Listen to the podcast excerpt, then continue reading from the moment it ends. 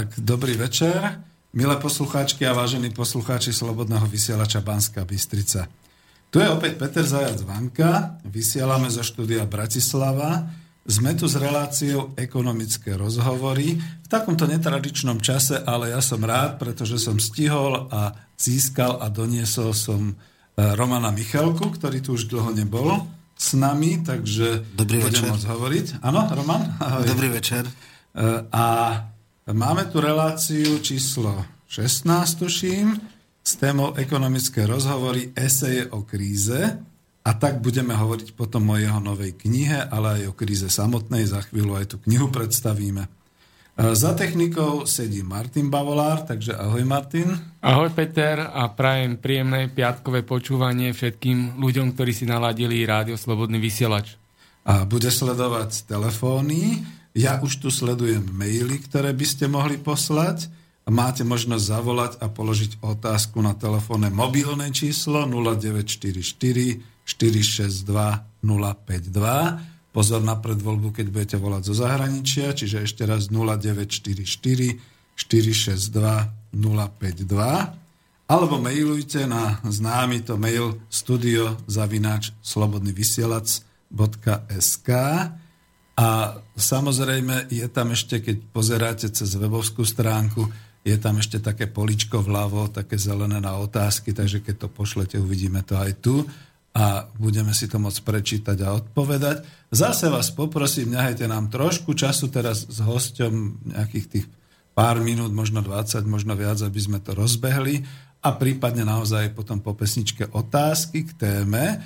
Ale ja pevne verím, že napriek tomu, že je to teraz e, v takomto čase nie úplne v tom prime time komunikačnom, ale že e, necháte nás trošku rozbehnúť, vypočujete si, o čom aj tie eseje o kríze sú a že sa budeme baviť o kríze a budeme potom postupovať prípadne aj v tej ďalšej časti e, a hlavne možno aj odpovedať na otázky, ktoré dáte. Ja tu znova tak ako tradične zdravím aj bratov Čechov a Poliakov, dobrých susedov Maďarov a Rakúšanov. E, My sme už vlastne všetci v podstate v takej vyšehradskej petici, tak ako som to už spomínal v stredu, pretože začíname byť takou nejakou protiváhou stredoeurópskou voči tým ostatným európskym krajinám a niečo sa v rámci Európy deje, takže vidíte, že je dobre, že takto spolupracujeme. A relácia je samozrejme hlavne v slovenskom jazyku, to znamená pre Slovákov a Čechov, kde nás počúvate v zahraničí niekedy až v 83 krajinách. V tejto relácii mám ambíciu pozývať do redakcie známych ekonomov Slovenska. Trošku sme to cez leto flákali, pretože boli dovolenky. A pozývam aj ľudí, čo majú čo povedať o hospodárstve, ekonómii a rád dám širší priestor a hlavne umožním pomenovať veci pravým menom, pravdivo a na rozdiel od toho hlavného prúdu mainstreamového vysielania, ktoré ovplyvňuje verejnú oficiálnu mienku, urobiť osvetu, informovať a podobne. No a ešte teda vždy sa teda vysvetlím, že prečo teda rozhovory, pretože budem rád, ak sa relácia nebude zvrhávať na nejakú tú polemickú debatu, kde by sme sa ako my sami chceli viac dozvedieť a napríklad si veľmi vážim Romana Michalka, že ho tu mám, takže viac sa dozvedieť o tej problematike. Nie za to, že má knihu tu, bude mať potom promociu ešte možno neskôr, držím ju tu v ruke, ale hlavne o to, že je to o kríze a že celá tá problematika krízy je skutočne taká, no vidíte, už sa zase odlišujeme, odlišujeme ako alternatívne médiá od toho, že mainstream nám už tvrdí, že oh, už je dávno po kríze a my už ako zase vyrábame, HDP rastie, hľadáme kvalifikovaných ľudí, lebo je málo ľudí, ktorí chcú pracovať a podobné veci, ale my vieme o niečom úplne inom a už sa to zase tak rozdeľuje ako kedysi, že tu je oficiálna mienka a tu je neoficiálna mienka. No a ešte jedno musím povedať, a to bude trvať takých 5 minút, čiže Roman kľudne, nech sa páči si naliať yes. minerálku, lebo máme jedno také výročie, ktorým by som chcel začať. Je to trošku ako nečakané, ja som si to nepripravoval, ale dneska som sa o tom dozvedel. Takže to spustím. Je to výročie, ktoré takisto v úvodzovkách zmenilo svet, ako sa tradične už hovorí v takom kliše, že svet už nikdy nebude taký ako predtým. už sa aj Martin pozerá, že čo to chcem povedať, aké výročie to je, lebo to neuhádnete. To je výročie, ekonomické výročie a zároveň dnešným pohľadom e, sa to zaradilo medzi taký zlomový politický bod v 90. rokoch, keď sa svet nakoniec po snažení západu dostal do situácie, že už neexistoval nielenže bipolárny svet, ale až do e, toho času e, bola vždy tá ekonomická rovnica taká, že boli tu rozdielne menovatele a do tejto novej ekonomickej rovnice po roku 1992 sa dostal vzorec, ktorý poriešil, ako sa dnes hovorí, alebo teda uviedol menovatele v zlomkoch na rovnakú hodnotu a mohlo sa začať globálne kapitalizovať. Toto je presne téma, čo však teda aj Roman e, o tom už minule na ekonomických rozhovoroch hovoril, pretože tu kapitalizmus 30. oktobra roku 1993 završil svoju historickú úlohu nielen tým, že v úvodzovkách vyhral nad socializmom, ale aj tým, že v tej epoche a v tej chvíli prevzal na seba obrovskú ekonomickú zodpovednosť za ekonomický vývoj ľudskej spoločnosti a ľudskej civilizácie. No a vidíte, ako to dopadlo, o tom budeme hovoriť. A to sa odohralo náhodou 30. septembra roku 1992 kľúčovej svetovej krajine, áno, isto to už tušíte, v Ruskej federácii. V Ruskej federácii začala 30. septembra roku 1992 svetovo najmasívnejšia premena, teda transformácia štátneho a ľudového majetku na súkromný.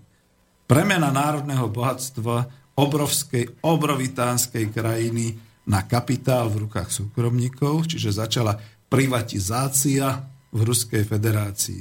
Každý občan Ruskej federácie vtedy získal voucher v hodnote, a nie jeden, ale vouchery v hodnote 10 tisíc rubľov.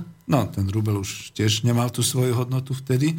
A občania sa učili tak, ako u nás byť kapitalistami.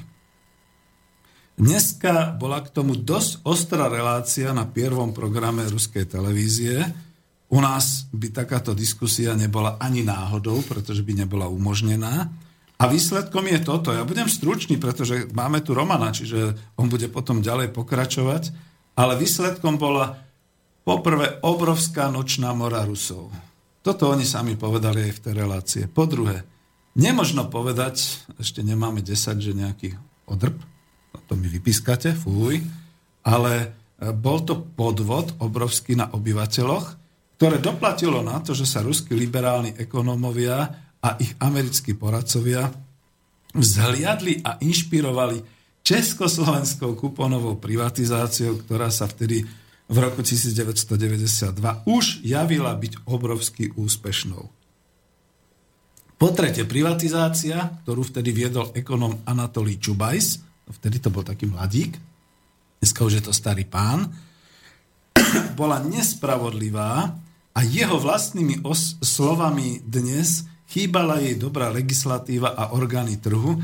Jednoducho, naozaj dnes je to už čierna mora Ruskej federácie, ktorá priniesla nových Rusov v úvodzovkách do hry, vytvorila vrstvu silných oligarchov, ktorí sa cez privatizačné fondy, ktoré od ľudí tie vouchery za babku vykúpili, stali miliardármi. Takže Marxová, e, ako sa tomu hovorí, prvotná akumulácia prebehla v priebehu niekoľkých mesiacov a skutočne sa vytvoril ten kapitalizmus nie nejakým tým právnym systémom, ale podobne, ale ekonomickým.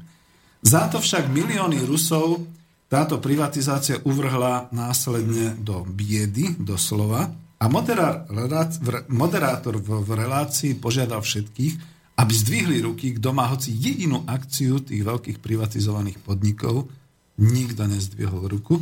A to tam boli naozaj stúpenci jednej aj druhej strany, ľudia, ktorí teda to mohli vecne hovoriť, kritizovať, aj teda hlas ľudu, nikto. Oznámil, že to všetko prešlo do rúk tej úzkej vrstvy oligarchov, ale aj do rúk amerických firiem a zahraničných investorov. A výhovorka, to tam všetko znelo v tej relácii, že Čechy predsa len, Čechy, to hovorím, prepačte, ako v Čes, Čechoslováci, ale Čechy po rusky, predsa len boli v tom čase úspešní. Táto výhovorka bola veľmi vyvrátená, pretože e, to Rusi boli marketingovo podvedení a vlastne až nástupom Putina sa začali riešiť tie problémy fungovania ekonomiky a vlastníctva na Rusi, teda v Rusku. Nás môže tešiť jediné, a tuto to budem s tým končiť, opäť raz sme boli aspoň na chvíľu vzorom, ako Československá federatívna republika vtedy, svetovým vzorom, podľa ktorého e, sa, no zase to nemôžem povedať úplne otvorene, sa podvádzali vo svete 100 milióny ľudí a poukazovalo sa na to, aký je kapitalizmus vlastne výťazným a, a humánnym zriadením a kam to všetko prišlo. No e, ja som trošku možno ukrajil nejakých 5 minút e, Romanovi, ale myslím, že to bude aj v rámci tej témy, takže neviem teraz, či mám ešte položiť otázku, potom uvedieme aj tú knižku samozrejme, ale možno mu dám takú Môžem. otázku, že či vie nadviazať, alebo... Viem, viem, samozrejme, že viem. Počúvame ťa.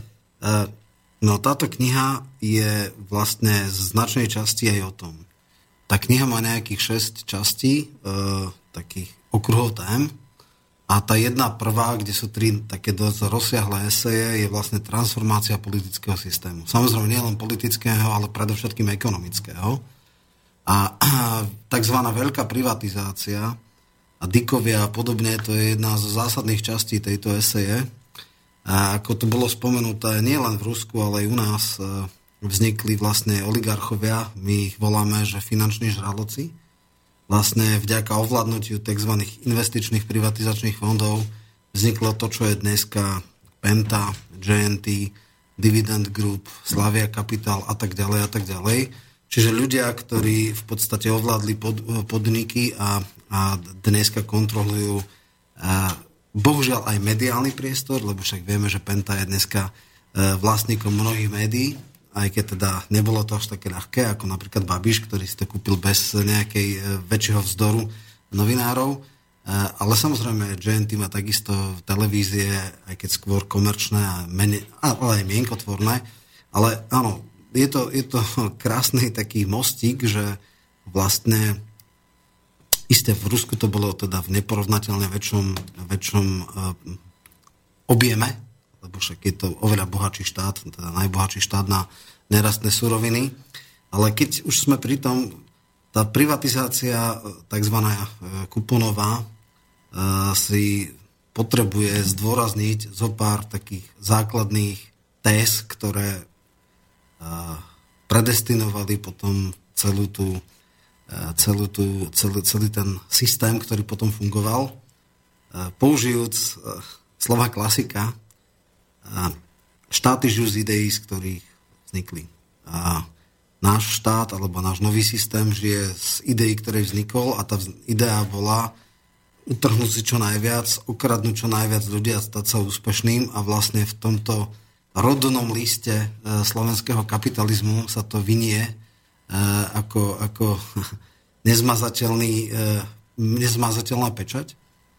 A také najzásadnejšie témy, alebo to, také cynické vyjadrenie sa k tomu, k celej tej kuponovej privatizácii dal e, rodný otec e, tejto privatizácie, český minister privatizácie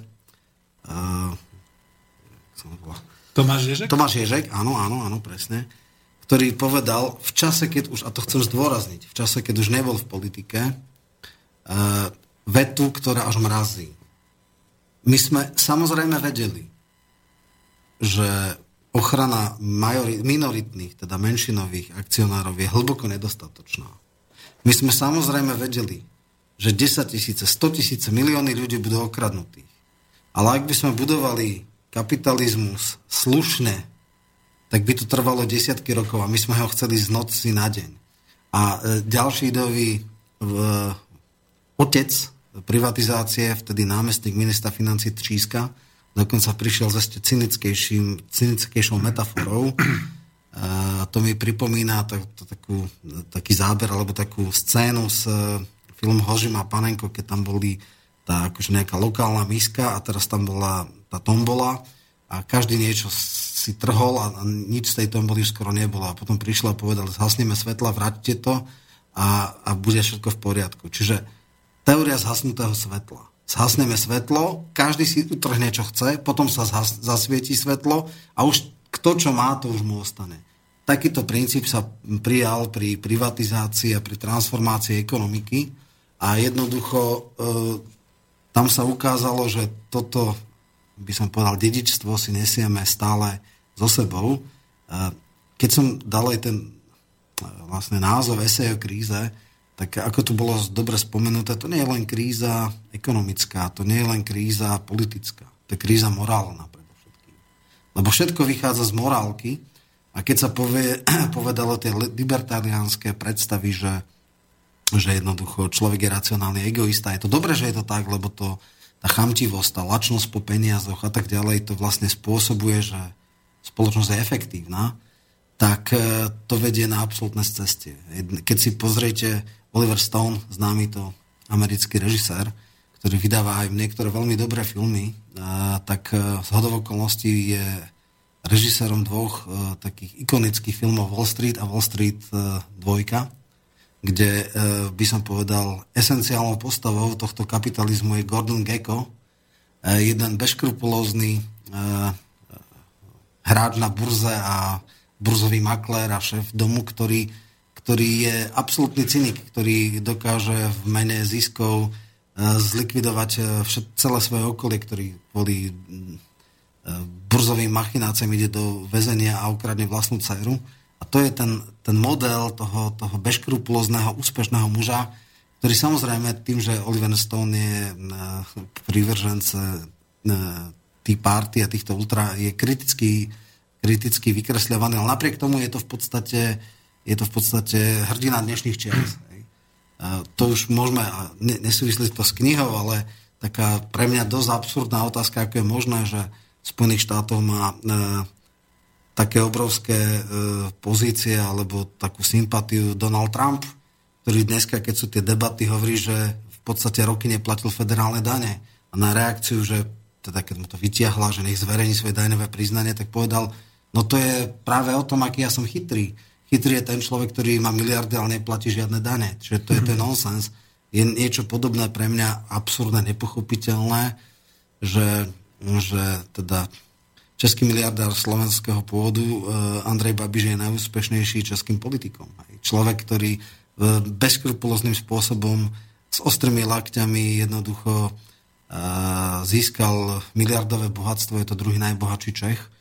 A ľudia ho volia. Pre Boha, kde to sme, alebo prečo to je, ako je to možné. Áno, skúpil média, manipuluje, dáva, dáva tie lacné skratky typu, že my nejsme ako politici, makáme, alebo teda ešte tá plocha, atmos, teda absurdná téza, že on už má dosť nakradnuté, už nepotrebuje kradnúť, ale to vôbec nie je pravda. Čím niekto bohatší, tým viac je chamtivý. Hej. Čiže, čiže toto sú pre mňa otázky, ktoré čiastočne riešim v knihe, čiastočne nie, ale tá prvá časť, tá prvá, prvých 25 strán skutočne riešim transformáciu politiky. Kde sme e, boli pred 27 rokmi a kde sme dnes. E, Veď, ideme k tomu. Hej, hej, prepáď, nechcel som ťa prerušiť, ale no. ideme k tomu. To bola len taká vsúvka na úvod, aby sme vedeli, že ako a kde tá kríza vlastne vznikala. A prepáč, no, skočil som ti do reči, takže teraz no. sa vrátim k tomu, že Veď e, práve tieto eseje o kríze, a ja pár slov teda môžem aspoň hneď povedať o tej knižke, držím ju tu v ruke. Je to knižka, ktorá teda vydala, bola vydaná hneď ešte v tomto roku, je to veľmi čerstvé, vo vydavateľstve e, Politologický odbor Matice Politologický Slovenskej. odbor Matice Slovenskej v Bratislave.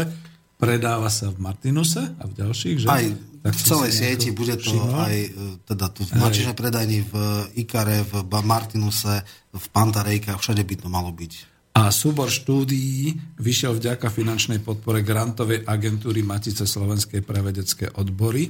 Ja už si to takto ako všímam, Jasne. pretože však tiež som bol autorom.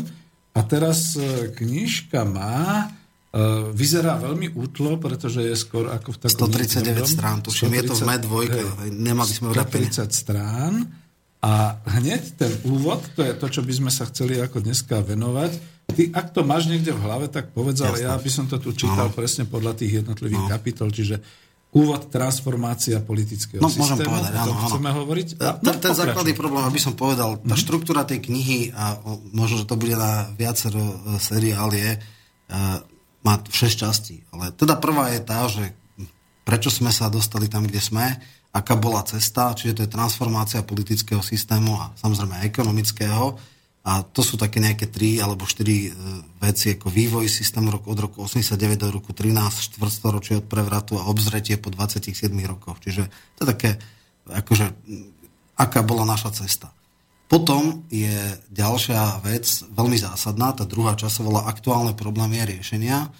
Keď vznikla tá globálna ekonomická kríza v roku 2008, samozrejme pad Lehman Brothers a Bear Steers a všetky tie subprime hypotéky a tak ďalej, tak vlastne vznikla taká interpretácia, že e, je to štandardná cyklická kniha e, kríza kapitalizmu, alebo je to systémová kríza, že kapitalizmus ako taký sa už vyčerpal, zdegeneroval na tú kasinovú formu, to znamená, kde sa len hrá na pokles a, a, a rast akcií a komodít a všetkého možného a je to niečo ako kasíno a skrátka vytvára to obrovské nerovnováhy a tak ďalej. Alebo, alebo je to tá, tá kríza. Ja som práve napísal, že jednak teda, ja som v roku 2008 napísal knihu Esej o globalizácii a chodil som tiež tak po rôznych aj lokálnych médiách a tam ma prekvapilo, že niektorí, niektoré moderátorky povedali, že, že no vy ste tu písali už o tom, že to, to hrozie, že to krachne a tak ďalej, ale však všetci nám hovorili, že to bude len dobré, že to bude len stále raz, že stále bude raz životná úroveň a tak. Jak ste to mohli vedieť? No ja som hovoril, tak Viete, vždycky bol uh, svet Davosu a svet Porto Alegre, Svetového ekonomického fóra. A samozrejme, že mainstreamové médiá, ktoré žijú z reklamy, tak uh, dávali ten svet Davosu. Ten nablískaný svet tých, tých luxusných limuzín a uh, svetových lídrov, ktorí hovorili, že neoliberalizmus je to, to ideálne, to správne, že egoizmus je dobrý a že keď e, Gordonovia Gekovia budú vládnuť, tak niečo z toho stola padne aj tým chudobnejším a všetko bude už fajn. Ale ukázalo sa, že nie. Ale boli tu už minimálne od roku 93 od e, tzv. E, Svetového ekonomického fóra v Porto Alegre, teda Svetového sociálneho fóra v, Alegre, v Porto Alegre, alternatívni mysliteľi, aj Lavráti Nobelových cien, ako Krugman, Stiglitz, Amartya Sen a tak ďalej, ktorí hovorili, že nie, že toto ide zlým spôsobom. Oni stále fungovali v nejakom akademickom gete, ale neboli v mainstreamových médiách jednoducho preto, lebo hovorili to, čo sa nepáčilo. No a naraz v tom roku 2008 to krachlo a vtedy sa začali sa pýtať a hľadať, že preboha toto hľadám nie. Uh, niekto to predsa už roky kričal, že cesta, ktorú ideme, je zlá. No a medzi tým sa urobilo strašne veľa analýz.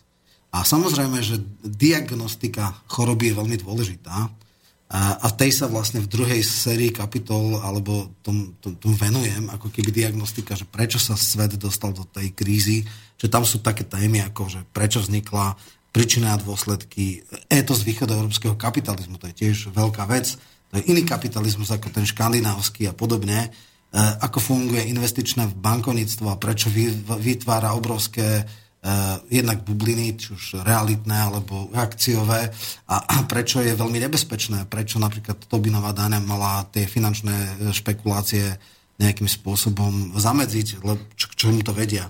O európskej mzde najnižšie, o, o, o tom, že či oligarchická demokracia, kde sú jej limity a kde skončí. Uh, uh, imigranti druhej generácie, obrovská časovaná bomba, to je tiež vec, ktorá je dnes a treba ju pomenovať a diagnostikovať. Príjmová polarizácia, je to pozitívum alebo nie? No samozrejme, podľa mňa nie vysvetľujem prečo. Postavenie pracovnej sily v vrcholom kapitalizme, tiež veľká téma. Dôchodky kontra demokracia. To je, to je ďalšia veľká téma, kde nám e, nejakí pravicoví politici hovoria, že budeme musieť robiť do 70 rokov a budeme musieť mať druhý a tretí pilier lebo jednoducho nebude na dôchodky, alebo budú na úrovni 30%. A ja sa pýtam, to chcete zaviesť Pinochetovský režim, alebo akože akým spôsobom to chcete dosiahnuť? Jednoducho, pokiaľ nechcete e, zbaviť volebného práva dôchodcov, ktorí sú najsilnejšia, naj, e, by som povedal, disciplinovanejšia volebná sila, ak nechcete zbo, e, zbaviť volebného práva, tak jednoducho to neexistuje. Aby taká silná a vplyvná voličská skupina bola jednoducho ignorovaná. Hej. Je to možno iba v šialenej diktatúre, tak to povedzte priamo, že chcete toto urobiť, lebo inak to nie je možné. Uh, to z novembra, sloboda alebo spravodlivosť. Sloboda, ako by som povedal, bezobsažná záležitosť v čase, keď na čo dať sloboda k smrti. Hej, to, to je tiež ako v podstate formálna sloboda, ale ak, pokiaľ človek nemá dôstojný životný štýl, tak je mu to na nič. No, práve. Čo s nepotrebnú ľuďmi, vyberači renty, finančná kríza, nové kapitoly, lži a mýty o dlhovej kríze, úbohosť opozičnej, opozičnej polemiky. To sú všetko veci, kde, kde dávam diagnózu našej spoločnosti. Ale jedna vec je vedieť o tých veciach, vedieť ich pomenovať, vedieť povedať, prečo je to tak, ako to je, prečo je to zlé ale ešte oveľa, oveľa dôležitejšie je, ako z toho preč. Že či sú nejaké alternatívne riešenia. Aké sú reálne alternatívy voči tomu kapitalizmu. A to je najzásadnejšia časť knihy, ktorej sa venujem. A čiastočne, už minule som o tom hovoril, keď som hovoril, že stojíme na prahu paradigmatickej zmeny, kde som pomenoval nejakých 8 opatrení, ktoré, ak by sa prijali, tak by možno tento západný svet mal šancu. Otázka je, že vieme, aká je liečba, ale jedna vec je vedieť a druhá vec je presadiť. Je, že keď má niekto infarkt, tak mu povie lekár, no tak musíš prestať fajčiť, musíš sa viacej pohybovať, musíš, ja neviem, zmeniť svoje životné e, návyky. Vieš, ako to robiť, len lepšie je vedieť a druhá e, oveľa väčšia vie presadiť. Ale už aj to je fajn, že vieme, aké sú vlastne tie nástroje. A samozrejme to nie je iba tých 8 vecí, ktoré som dal, tam je celá jedna kapitola, respektíve súbor esej, ktorý sa tým venuje a to sú Island napríklad, bankovnícká revolúcia. Majú úplne iné bankovníctvo, ktoré sa vymýka tomu, čo, čo je dneska na západe. Tam mali obrovský krach jedných megabank a jednoducho tam vznikla jedna revolúcia, ľudia píšu ústavu a povedali týmto starým politikom dosť z hrušky dole a urobili bankovníctvo, ktoré nie je založené na rôznych bublinách a na umelom vytváraní peňazí. Čiže ako dobrá vec, pre inšpiráciu. Druhá vec je, že čo si môže dovoliť 300 tisícový Island, či je prenositeľné, no, áno, prenositeľné pre podstatne väčšie. Oni si tam môžu povedať, vy, vy si tam hrajte si sa na nejakú rezerváciu, ale keby ste to chceli celoplošné, ale fajn, je to, je to pozitívny príklad. Základný je podmienený príjem, ale ja som dal základný podmienený príjem. To je tiež veľká téma, ktorá je, ktorú môžeme o tom rozprávať, je to kontroverzná téma. Ja nie som za to, aby ľudia dostávali peniaze za nič ale som za to, aby každý dostal zmysluplnú prácu, ktoré určite je dosť a, a ktorá by bola dôstojne ocenená. A to už by bol pekne podmienený. Príjem. Áno, áno, áno, no však presne. Mondragonská e, alternatíva, obrovská téma, e, družstevné hnutie, hej, však tu na e, kolega o tom vie strašne veľa, ale ten Mondragon je fungujúca alternatíva, je to jedna z najväčších korporácií v Španielsku a funguje aj v tomto kapitalizme, čiže ako zase, je to inšpirácia, nie nejaká teoretická vec, ktorú si nejakí pani profesori vymyslia, ale jednoducho vec nasledovania hodná a treba to ďalej propagovať, zvýhodňovať a je to, povedzme, cesta, ako, ako alternatívne e, sa vyvíjať alebo smerovať v tomto kapitalizmu, posun moci do, strany, do skupiny krajín BRICS. Je to vieme, že podiel HDP pri týchto krajín stále rastie na úkor tzv. západného sveta, čiže majú vyššiu dynamiku. Treba sa spýtať, prečo majú vyššiu dynamiku, aké majú nastavené ekonomické podmienky, či e, vlastne nie je to aj preto, že vlastne sa rozvíjajú tým, že tam rastie stredná vrstva, že tam nie sú tak strašné rozdiely v polarizácii príjmov a podobne veci.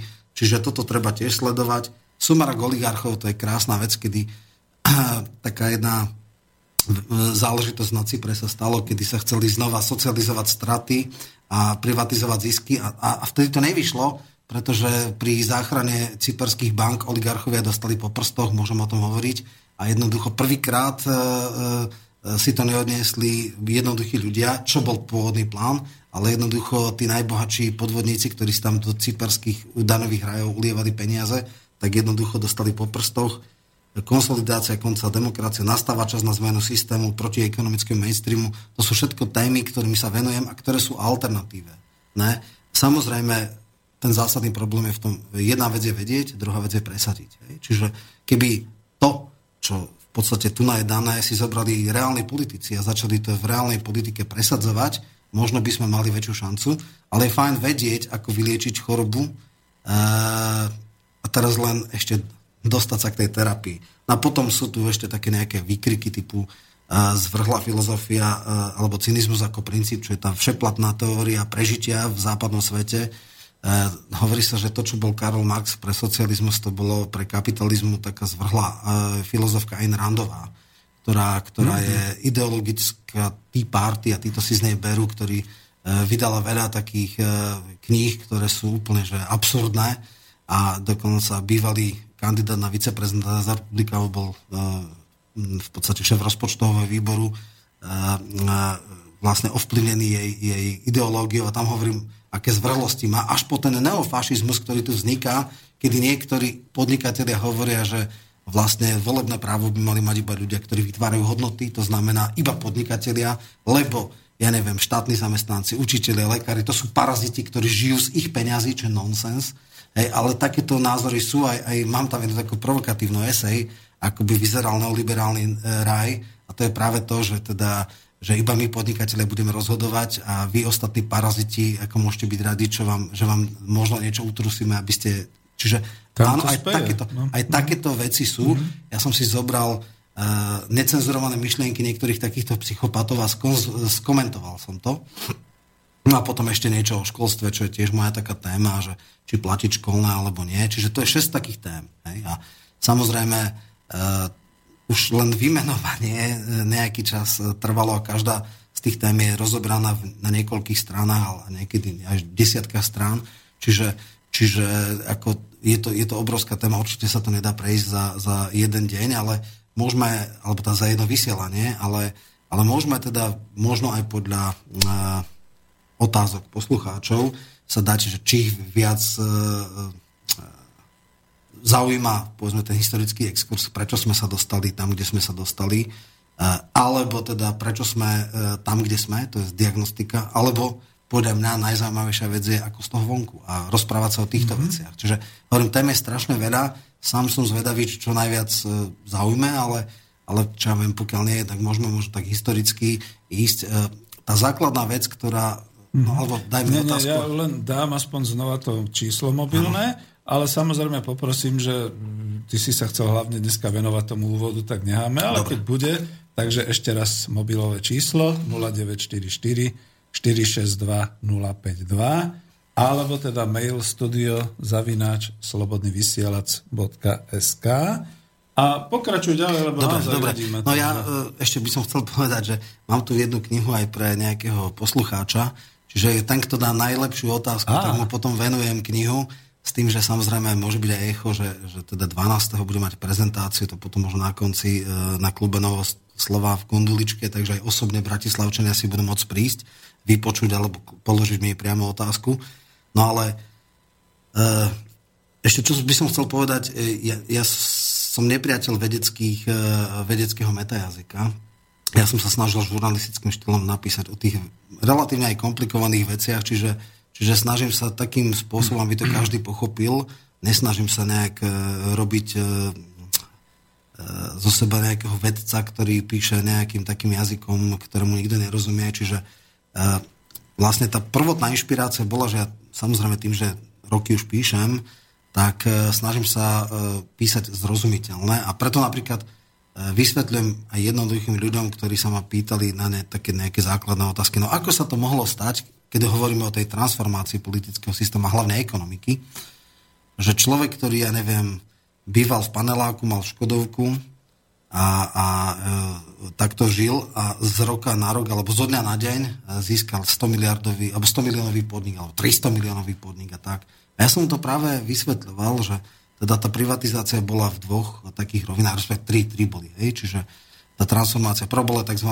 malá privatizácia, kde sa robili malé jednotky, obchodné a tak ďalej. Rok 91. 91, ktorý bol uh, veľmi poškodený tým, uh, že uh, boli tzv. holandské dražby. A tie holandské dražby boli absolútnym rejdišťem uh, mafie. Hej? Že skrátka uh, o nejaké lukratívne obchody alebo dokonca aj hotely, penzióny a tak ďalej keď niekto chcel e, súťažiť, musel tam dať zábezpeku, prišli za ním nejakí takí hlavohrude a povedali, že e, zabezpečíme ti, že to dostaneš za zlomok tej ceny, lebo Holandská dražba je za, za, postavená aj na tom, že je vyvolávacia cena a môže sa ísť aj dole, nemusí sa ísť hore, nemusí sa prihadzovať, keď nie je záujem, môže to ísť na zlomok tej vyvolávacej ceny. No ale potom samozrejme e, bolo za to ťažká daň a preto začalo to výpalníctvo, ten raketing, ktorý tu nám mal. Čiže to, to je veľká škvrna malej privatizácie. Veľká privatizácia rozdelená do dvoch častí, už spomenutej kuponovej a e, tzv. E, ten koncept e, Veľká, no, e, kapitálotvornej vrstvy, ktorý teda prišlo s tým HZDS, že my vyberieme zo pár schopných manažérov, ktorí... Len to, len to udelím, že to ano. už bola práve tá odpoveď Slovenska na to, že sa nepáčila táto privatizácia, ktorá bola z Českej republiky no. a z federálneho systému, tak vlastne aj to bola určitá časť, prečo sa vlastne tie republiky dokázali ano, tak takým spôsobom To tzv. prvé kolo IPF, hey, no. teda kuponovej privatizácie bolo ešte federácie, druhé kolo už na Slovensku bolo tzv dlhopisová. A tam to bolo, hej, hej, to presne chcem cez povedať. Tam už Aha. tým, že vznikla Slovenská republika, tak tam už bola aj politická vôľa vytvoriť tú kapitálovú vrstvu. Kapitálotvornú vrstvu, nejakú, že filantropickú a tak. Bohužiaľ tiež mm-hmm. tento koncept zlyhal. No ale uh, chcem, tak poďme najprv k tej IPF a teda mm-hmm. tej, tej privatizácii ročníky, ako, ktoré sú cirka staré ako ja si to ešte pamätám, za 1035 korún sa kúpila e, kuponová, kuponová knižka a potom si ľudia akože mohli e, e, v jednotlivých kolách objednávať akcie podnikov. Problém bol v tom, že to bolo relatívne komplikované pre bežných ľudí, ktorí nie sú ekonomicky vzdelaní, tak vznikla taká vec, že vznikli tzv. investičné privatizačné fondy, ktorým dikovia, držiteľia investičných kuponov, ako keby dali tie svojich, tých svojich tisíc bodov a tie za nich investovali. A tam vzniklo vlastne, e, tam vznikla tá strašná vec, že, že títo ľudia e, sa správali ako klasickí predátori, e, klamali tých ľudí veľmi dobre, je to popísané v niektorých knihách, aj, aj čo privatizácia VŽetky a rôznych iných, kde skrátka títo ľudia vytlačili tých dikov, často nedostali nič, alebo oči prepláč, alebo im dali zlomok, zlomok toho, v podstate nominálnej hodnote bola hodnota majetku 40 tisíc. Najúspešnejší a teda 10 tisíc je teda 10, istota 10 násobku, hej. Málo kto dostal vôbec tých 10 tisíc. A, a tí ľudia za zlomok tej ceny, tí, tí, tí manažéri investičných fondov prišli k obrovským majetkom, teda e, neboli to ich peniaze. Boli to iba zverené. Oni získali vďaka tomu, že bola extrémne rozdrobená vlastnícka štruktúra, kontrolný balík e, v významných podnikoch mal niekedy e, výšku 20%. A oni si tam dosadili manažment, začali to tunelovať, začalo to, čo sa hovorí reštrukturalizácia, to znamená uh, zlé alebo menej ziskové veci prepustili ľudia, zavreli, nechali si tie hrozienka, uh, ľuďom dali zo pár drobných a vlastne ovládli tie podniky. Hej. Tu ťa musím zastaviť, pretože došla jedna Aha. poznámka od nášho jedného poslucháča. Aha. Prečo hovoríte stále o transformácii hospodárskej napriek tomu, že aj pri veľmi hrubom porovnaní hospodárstva na Slovensku pred 27 rokmi so súčasným stavom musí byť každému jasné, že tu došlo k devastácii, teda k totálnej hospodárskej deformácii nie je na čase pomenúvať veci a udalosti okolo pravými slovami? Ja sa k tomu pripájam, že Jasné. to nás trošku ako samozrejme upozornil a dal taký šťuchanec. Aha. A povedz ty, Ale nie, jasné, hej, ten základný problém, že transformácia je neutrálny e, pojem. Transformácia môže byť k lepšiemu a k horšiemu. To, že mm-hmm. nastala devastácia, je jeden z možných transformačných e, ciest. Je transformácia zmena. Zmena môže byť lepšia dobrá a horšia. Čiže transformácia neznamená, že to je dobré. Ja hovorím, že transformácia je e, to, že to, čo je dnes, nie je to, čo bolo vtedy. E, a tým pádom sme sa asi neporozumeli. Ja rozhodne nie som žiaden e, obhajca e, tejto, tohto spôsobu transformácie. Určite si viem predstaviť, že e, sme mali ísť úplne inou cestou. Napríklad Slovinsko, ktoré je dodnes najúspešnejším post socialistickým štátom má podstatne vyššiu HDP na hlavu, napriek tomu, že neprivatizovala strategické podniky. E, Česká republika, ktorá dodnes má ČES, ktorý je štátny podnik, ktorý je vysokoziskový, expanduje po, v Európe, v Bulharsku, v, dokonca v Albánsku, všade možno, aj keď tam samozrejme tiež sú problémy. To, že my sme za rodinné striebro dali za pár drobných, o tom všetkom píšem. O tej škandaloznej privatizácii elektrárny. Co do si teraz nedávno, ako taký príklad chcem povedať, sa, sa jedná o to, že mm, teda NL odchádza zo Slovenska, chce z jeho podiely kúpiť EPH, teda e, energetický a průmyslový holding, čo sú nejakí 42 v Čechách, áno. Ale, a to je to podstatné, Zurinda predal slovenské elektrárne, ktoré e, vlastne zastrešujú, tuším, 40 elektrárny od Vojan cez Nováky, cez e, Vážskú kaskádu, cez všetké aj slnečné, aj alternatívne a Nováky a tak ďalej. Za nejakých 700, aj atomky samozrejme, Mochovce, Bohunice, za nejakých 760 miliónov. Plus ešte bonus návrh dal na 30-ročný prenájom Gabčíkovu. Keď dneska po veľkých ťahaniciach vlastne ako keby ovládol, pretože to bolo aj legislatívne zle, nebolo tam výberové konanie, naspäť Gabčíkovo štát, tak Enel chcel za jednu jedinú, jednu jedinú vodnú elektráreň odškodné e, na slovenskej vláde vo výške 588 miliónov eur, čiže 600 miliónov. Čiže tam si vieme predstaviť akú neskutočnú lup, zločin, neviem, ako to už nazvať, sa, sa udial, keď za nejakých 760 sa predalo 40 a za jednu, ktorá bola v prenajchu, chcú súč, súčasní vlastníci uh, eh, 600 miliónov. Dáme to neutrálnym slovičkom, ktorý je v Nemčine Schweinerei. Tomu deti nerozumejú. Áno.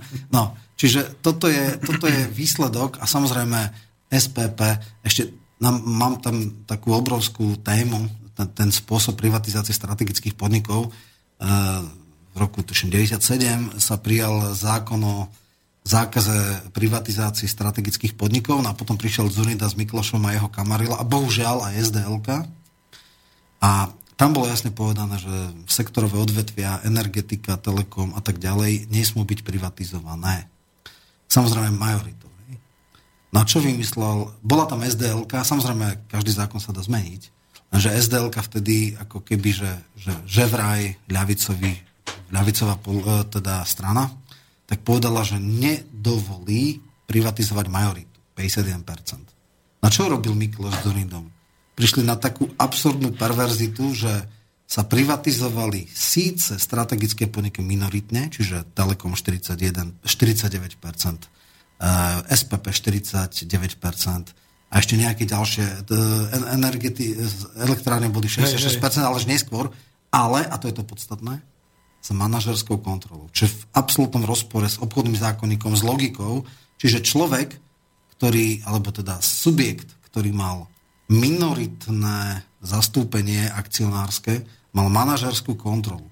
Najvypuklejšie sa to prejavilo napríklad v tzv. Eh, energetických eh, rozvodných závodoch, teda stredoslovenská, západoslovenská, východoslovenská energetika, ktoré mali minoritné postavenie, mali manažerskú kontrolu a brutálnym spôsobom tunelovali tie spoločnosti cez tzv. poradenské e, e, zmluvy.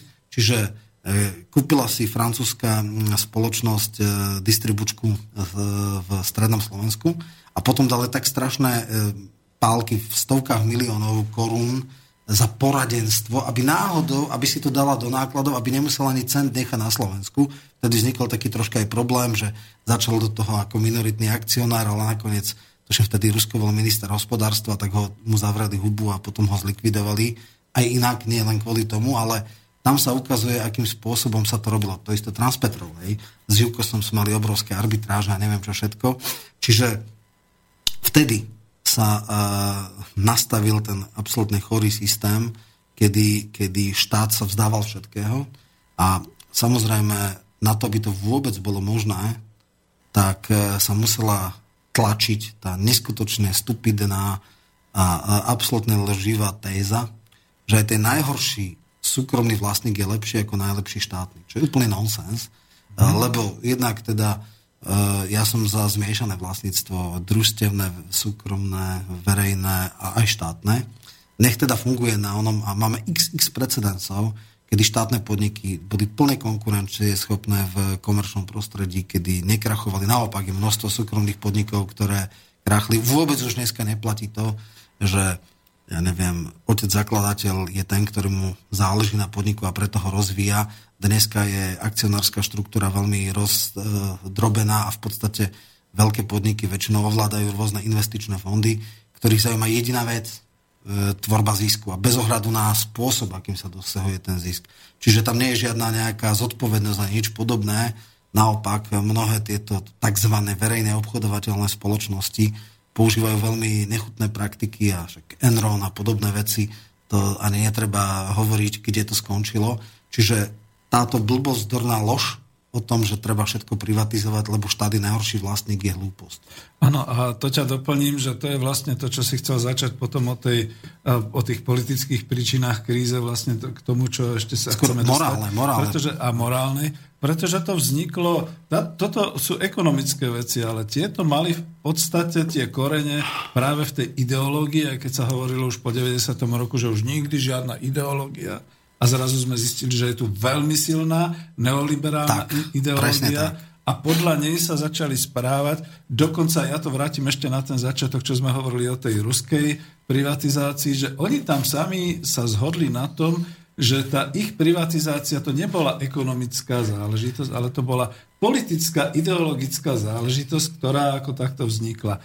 Ale ja neviem, ty budeš chcieť asi týmto chcem, smerom chcem, ďalej po, hovoriť. Môžeme, ale toto by som eh, rád ešte o tej Rusku mm-hmm. jednu vetu povedal. Dobre za Jelcina zdegradoval ten politický systém úplne, že na najsamejšie dno. Tam sa preložilo. Tam jednoducho bľabotajúci ožratý Jelcin bol už nesvojprávna figurka, ktorý každý týždeň sa u neho stretávala skupinka oligarchov, ktorá mu predpisovala, čo mala robiť. On zrazil opätky a, a jednoducho presadil, keďže Duma vtedy mu kladla odpor prezidentskými dekrétmi, Jednoducho to bola, nie že politika, to bola bohapustá rabovačka. E, tam boli strašné miliardy e, eur sa, sa, a teda dolárov sa vyviezlo do Británie a všade možné do daňových rajov. Mimochodom, taká krátka pre, preskáčka na to, keď sa hovorí o tej ruskej oligarchii, e, je taká paradoxná situácia, že Cyprus, je druhým najväčším investorom v Rusku. Prečo je to tak? No asi nie preto, že ja neviem, 500 tisícový štát je tak e, plný oných, ale tam sú zaparkované vlastne daňové o, nie úľavy, ale da, da, daňové e, zlodejstva ruských oligarchov a tí samozrejme reinvestujú potom tie ukradnuté, prepraté peniaze v, v Rusku. A e, tam, chvála Bohu, sa im to stalo, že že jednoducho, keď vznikla ten rán na banky a keď vznikla po Grécku aj na Cypre banková kríza, tak prvé, čo napadlo, samozrejme eurokratov, Junckera a podobnou čvargu, bolo, že všetky úložky sa skrátia o 10% a tým sa vlastne tá, ten deficit vykrie. Vznikli, chvála Bohu, veľké protesty a potom sa prišlo, že neexistuje, skrátka v rámci Európskej únie je limit na fond ochrany vkladov do 100 tisíc eur. Čiže tá babka, ktorá si na tom účte sporila na pohreb, tak jej peniaze sa nedotkli.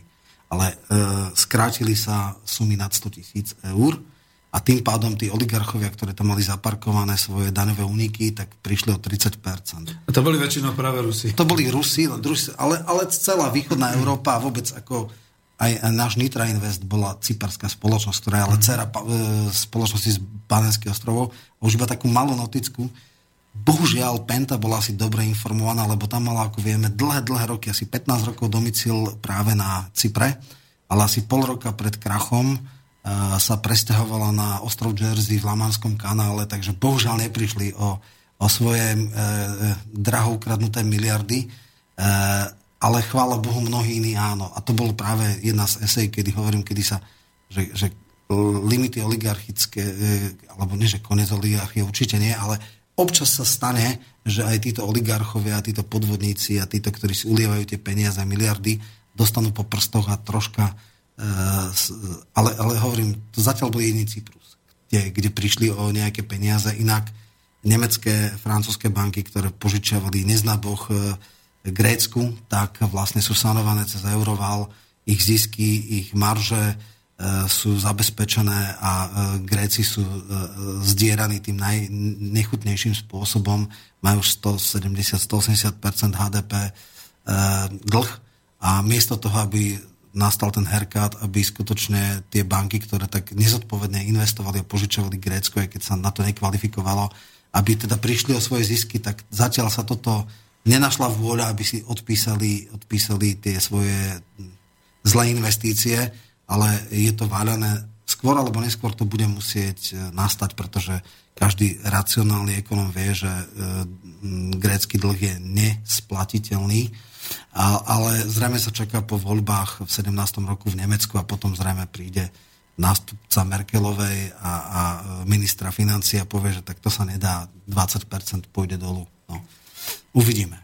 Hej, no veď to uvidíme, najnovšie správy, že aha, že Grécko nám začína rásť, takže oni to nepustia, pretože to je jak e, skutočne, kým z toho môžu ťahať, tak z toho budú ťažiť. Ale je dobré, že si sa zastavil, pretože už máme pomaly skoro celú hodinu a ja by som možno dal najprv pesničku, Dobre, potom budeme pokračovať v tom, čo si vybereš, alebo necháme Jasne. potom, kto bude chcieť zavolať, tak nech zavolá, takže dáme pesničku. Mhm.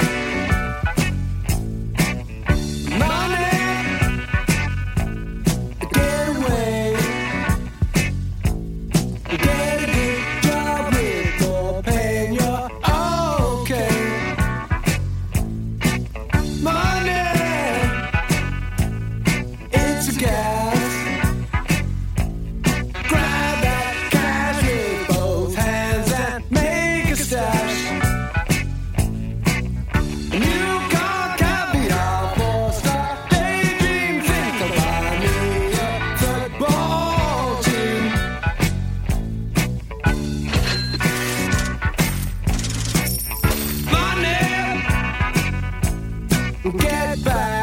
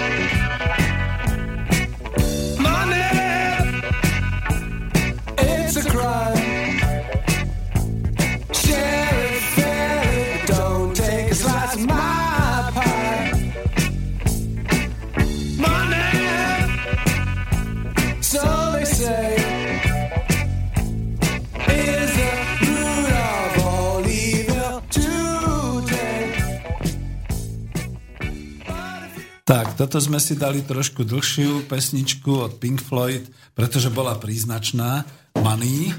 A e, my sme vlastne zistili, že dobre, dali sme si malý oddych, ale už to bol príliš dlhý oddych, už sme sa zase začali baviť, ešte keď znela pesnička o všeličom, takže vrátime zase slovo túto autorovi esejí. Ak budete chcieť zavolať, tak v tejto chvíli máte príležitosť. Ja medzi tým ešte aspoň poviem, že teda s Romanom Michalkom sme sa tu na ekonomických rozhovoroch stretli ekonomické rozhovory číslo 12 o globálnej ekonomickej krízi. Bolo to niekedy v 6. mesiaci, čiže keď chcete, môžete si to vyhľadať v archíve a budeme pokračovať, aj keď som ešte chcel povedať aspoň to číslo, aby ste vedeli, že keď chcete volať, tak je to mobilné číslo 0944 462 052 alebo studio zavinač slobodný vysielač SK a máme tu v relácii Romana Michalku, ktorý sa nevyjadruje nielen o kríze a o globálnej kríze a má tu eseje o kríze, ale vyjadruje sa aj k tej našej časti, ako sme to pekne e, zomleli až tak, že sme tam, kde sme. Takže neviem, či budeš chcieť, kým nebude ne, žiadny telefon. Jasné, no môžeme, môžeme pokračovať, samozrejme, tém je strašne veľa, ale, ale povedzme, že dneska sa skôr venujeme, že hádam teda prídem aj v budúcnosti, aby sme postupne prebrali no, iné prídeš. časti knihy mm-hmm. uh, o tej transformácii. Tak uh, ako som si povedal, tá prvá vec je, a to treba zdôrazniť, že na začiatku toho roku 89-90 to boli ako keby protichodné koncepcie, tzv. gradualistický systém transformácie, to znamená to, čo pred, e, predstavoval áno, mhm. áno, e, Walter Komárek, šéf prognostického ústavu, ktorý si povedal, že nemusí tu byť divoký a brutálny kapitalizmus dňa na deň, ale postupne možno ako jemne povedané, možno skôr taký ten čínsky model, ktorý sa nakoniec ukázal oveľa efektívnejší a oveľa lepší, aj spravodlivejší, že to bolo postupne, teda rástla e, z rôzny druh vlastníctva, čiže postupne Eh, ja neviem, aj v perestrojke začalo veľmi by som povedal, nabývať na sile družstevné vlastníctvo a potom e, malí podnikatelia postupne rástli. Rovnoprávnosť vlastníctva mala byť áno, nielen áno. štátne a tak ďalej. A, potom postupne prirodzeným tzv. organickým rastom jednoducho, alebo sa presil tzv. šokový model.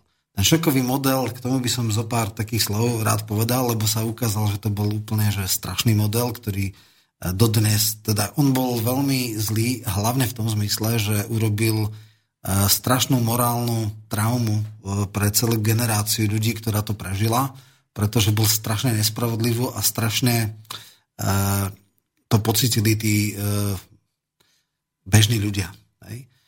Jeden z prejavov šokového modelu bol napríklad tzv. liberalizácia cien.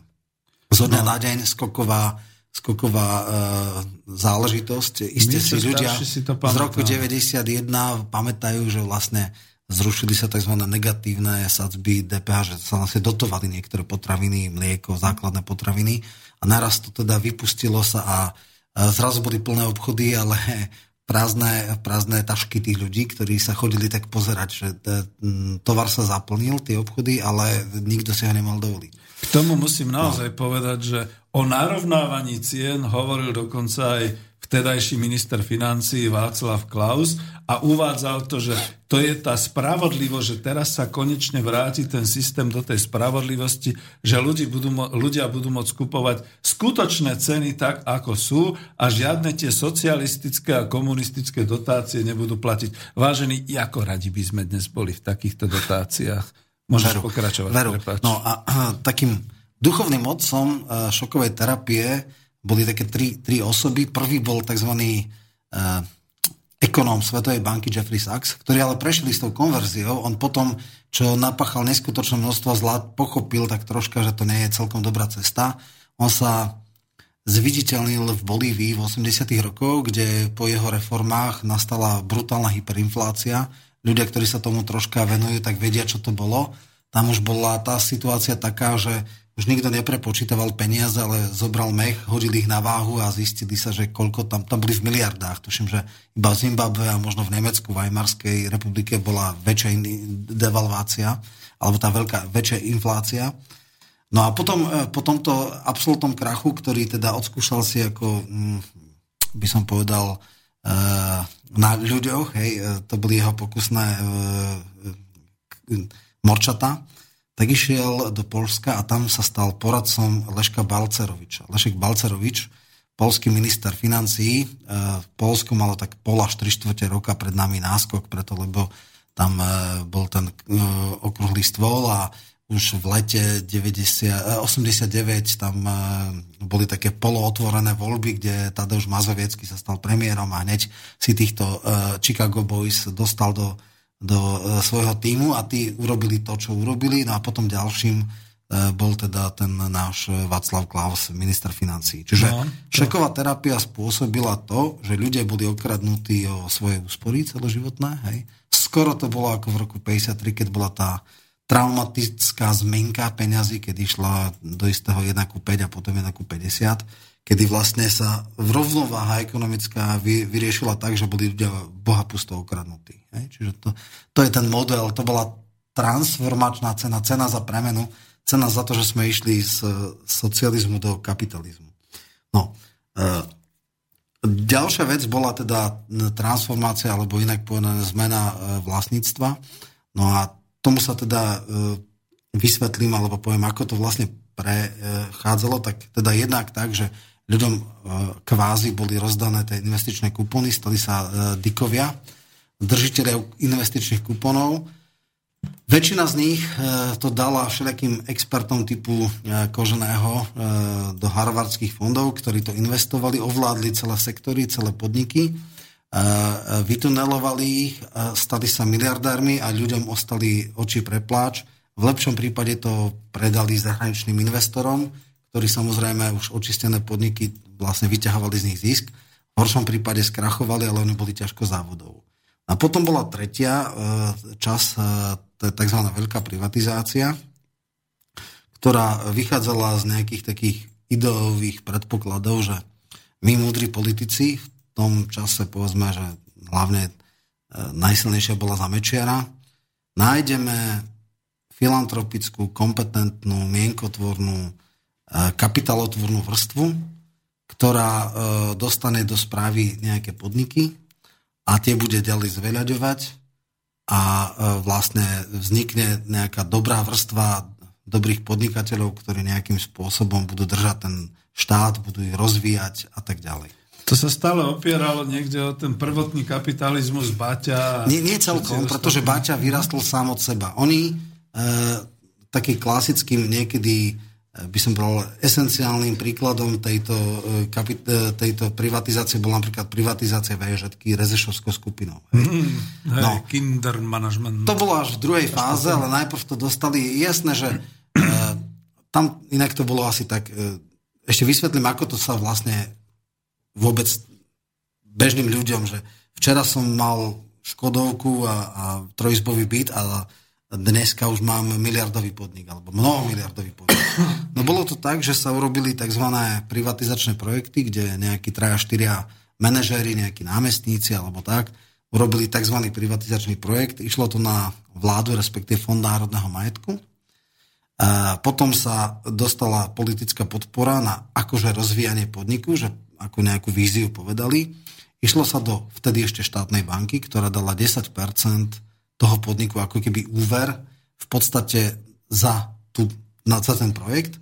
A potom 10 alebo 15 rokov bol splátkový kalendár a vlastne príklad celých vtedy ešte neviem, 16 alebo 20 tisíc ľudí, povedzme v VŽ, svojou činnosťou, svojou, svojou prácou malo vytvárať nejaký zisk, ktorý splatili Fondu národného majetku vlastne tú tú privatizačnú zmluvu, ktorá bola aj tak nízko ešte ocenená a e, ako keby tam, tam bola tá, kapi, tá kapitalizácia alebo privlastňovanie si práce iných úplne až, až, až esenciálne, čiže skupina piatich manažerov e, získala majetok z práce 20 tisíc ľudí, a, ale e, tí ľudia, celá fabrika vlastne robila, ten, vytvárala ten zisk, ale privlastňovala si tá skupina privatizérov. Hej? Čiže to bolo úplne keď hovoríme tovar nadhodnota, ten starý Marx, že teda kapitalisti si privlastňujú časť e, práce toho zamestnanca, tak tam to bolo ešte úplne v ob, ob, ob, obludných rozmeroch.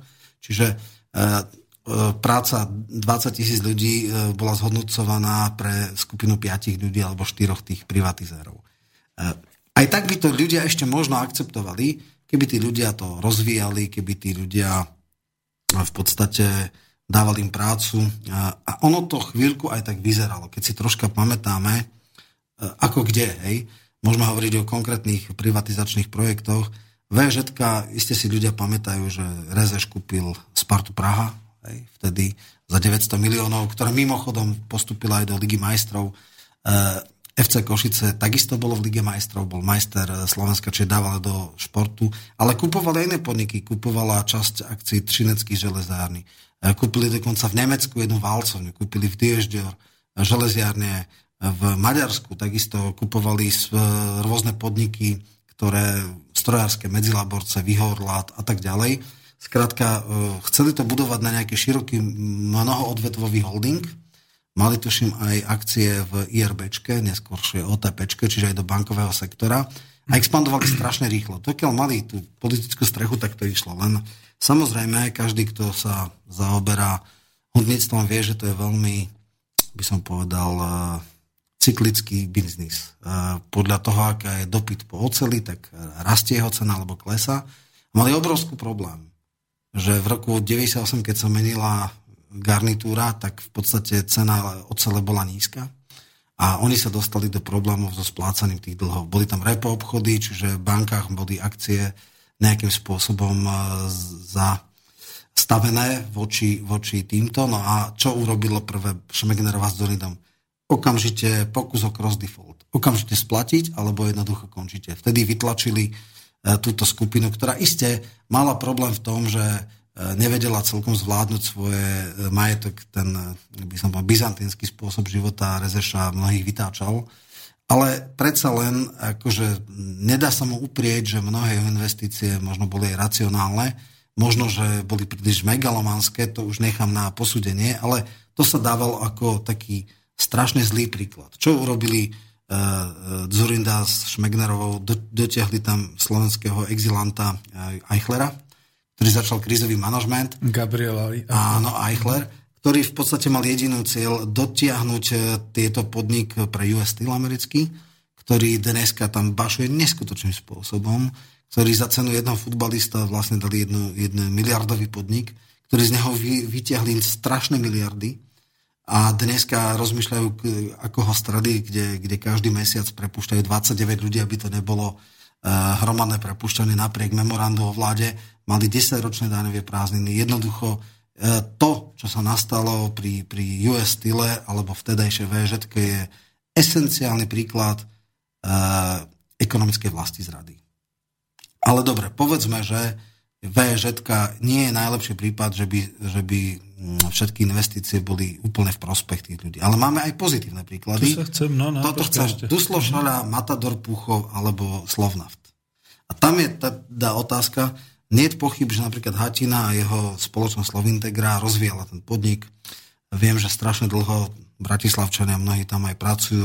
Na začiatku 90. rokov bola veľká kauza, nie a nie, urobiť e, hydrokrak, teda krakovacú jednotku, ktorá by zhodnotila aj niektoré tie nižšie e, frakcie ropy, hej, to, čo asfalt, akože pre, pre, alebo tie mazuty a tak ďalej, aby sa dali transformovať na, na benzíny, ktoré boli zaujímavejšie a tým pádom mali menší odpad z tej ropy, čo sa dlho... A on investoval do toho a robil veľké investície, nekupoval si e, súkromné triskáče a opulentné vily, ale jednoducho investoval.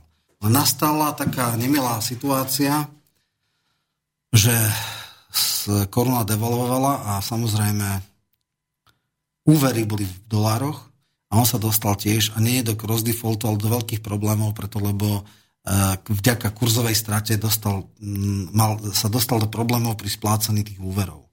Miesto toho, aby vláda mu pomohla, tak brutálnym výpalnickým spôsobom ho vytlačila z Slovnaftu a jeho akcie potom predala, do, doslova musel, ako olúpila ho čas akcií, lebo je nepriateľné, aby slovenský podnikateľ rozvíjal svoj podnik a dali to MOLu, hej, čiže maďarskej. Zrejme to bolo, vtedy už aj SMK bolo vo vláde, tak zrejme to bola politická cena za to.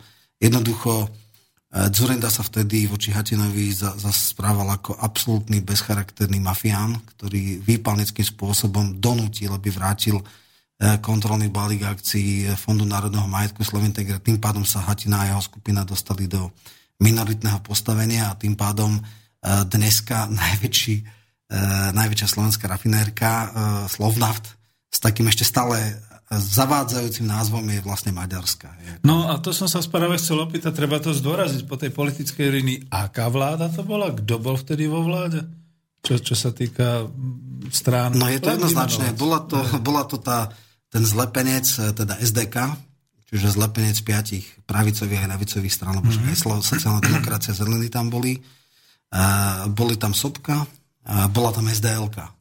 SDLK na to zachrčala, a boli tam Maďari, SMK. Hej? SMK. Čiže, mhm. čiže e, by som povedal, poprave e, si to e, vyžrala SDLK, ktorá zradila svojich voličov. E, vďaka fatálnemu zlyhaniu tejto akože e, ľavice sa dostali k moci, ale nie k moci, do parlamentu komunisti.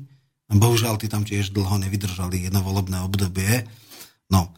A potom ale boli aj pozitívne No, tu no. ťa chcem práve zastaviť, no. pretože to je, dostali sme sa do toho obdobia okolo roku 97, 8, 8, 9, hej, 98 a presne kvôli tomu som to, to spomínal, lebo ideme stále aj po tej linii, že eseje o kríze, príčiny, prečo to tak je a aj keď sme na ekonomických rozhovoroch, tu sme si zdôraznili, že je to aj o politike a hlavne o ideológii, ktorá vtedy zavládla a vládla. A bola tu otázka od cez mail prišla od poslucháčky Evy, potom ti dám aj odkaz osobný. E, dobrý večer, prajem do štúdia. Mám trochu špekulatívnu otázku. Mohlo by úspešné referendum o neprivatizácii strategických podnikov v roku 1998 v zátvorke teda, že by občania vyjadrili nesúhlas s takouto privatizáciou, konec zátvorky, zabrániť tomuto vývoju na Slovensku, ktorý práve teraz popisujeme? A e, mne to presne padlo, za to som sa pýtal aj na tie politické strany a na tú situáciu, že už bolo po tých veľkých privatizáciách, už sme boli samostatní, už tu prebehli aj nejaké úspešné veci, o ktorých teda budeš hovoriť, ale vrátil som sa presne k tej politike. Bolo vôbec niečo možné také, že by ľudia e, vyvolali nejaké referendum a že by sa hlasovalo o, o, majetkoch a podnikoch a vlastníctve? No, tak e, najprv troška spresnenie. Ak si dobre pamätám, tak to referendum e, vyvolávali e, Združenie robotníkov Slovenska, bolo tuším v 94.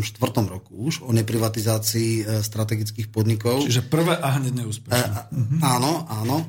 A čo je ale podstatné, že samozrejme inštitút referenda v slovenskom ústavnom systéme je tak postavený, že musí byť 50% na účasť, čo je nonsens Dokonca bolo referendum v deň volieb, ani to nebolo úspešné, tuším 37% malo. Jediné kvázi úspešné bolo to o vstupe do Európskej únie, kedy za 3 hodiny sa 14% zrazu, ja som presvedčený osobne, aj keď dôkazy samozrejme nemám, že bolo tiež zmanipulované, ale to už je jedno. To je inde. Dobre, chcel, takže, mhm. či by bolo možné tomu zabrániť? No, naša ústavná úprava referenda je o tom, že vlastne každé tri roky sa môže opakovať. Čiže e, jednak teda na to, aby bolo úspešné, by skutočne museli byť ľudia dostatočne uvedomili, aby skutočne pri týchto veciach prišli k tomu referendum. Ak by prišli, verím, že by bolo úspešné. A ešte sme stále boli oblbnutí. Áno, a potom samozrejme by asi robili všetky, zrejme by e, propagandistické tieto na plné tieto, že, že dávali by nám e, Severnú Koreu, za príklad a neviem čo, ťažko povedať. E, chcem povedať, že e, toto je jedna vec, zabrániť. No, v 98. roku strategické podniky už boli privatizované v zmysle okrem sieťových odvetví, to znamená energetiky, plinárenstva, hej, ale už napríklad VŽ, čiže veľké podniky s mnoho tisíc zamestnancami boli, čiže v 98.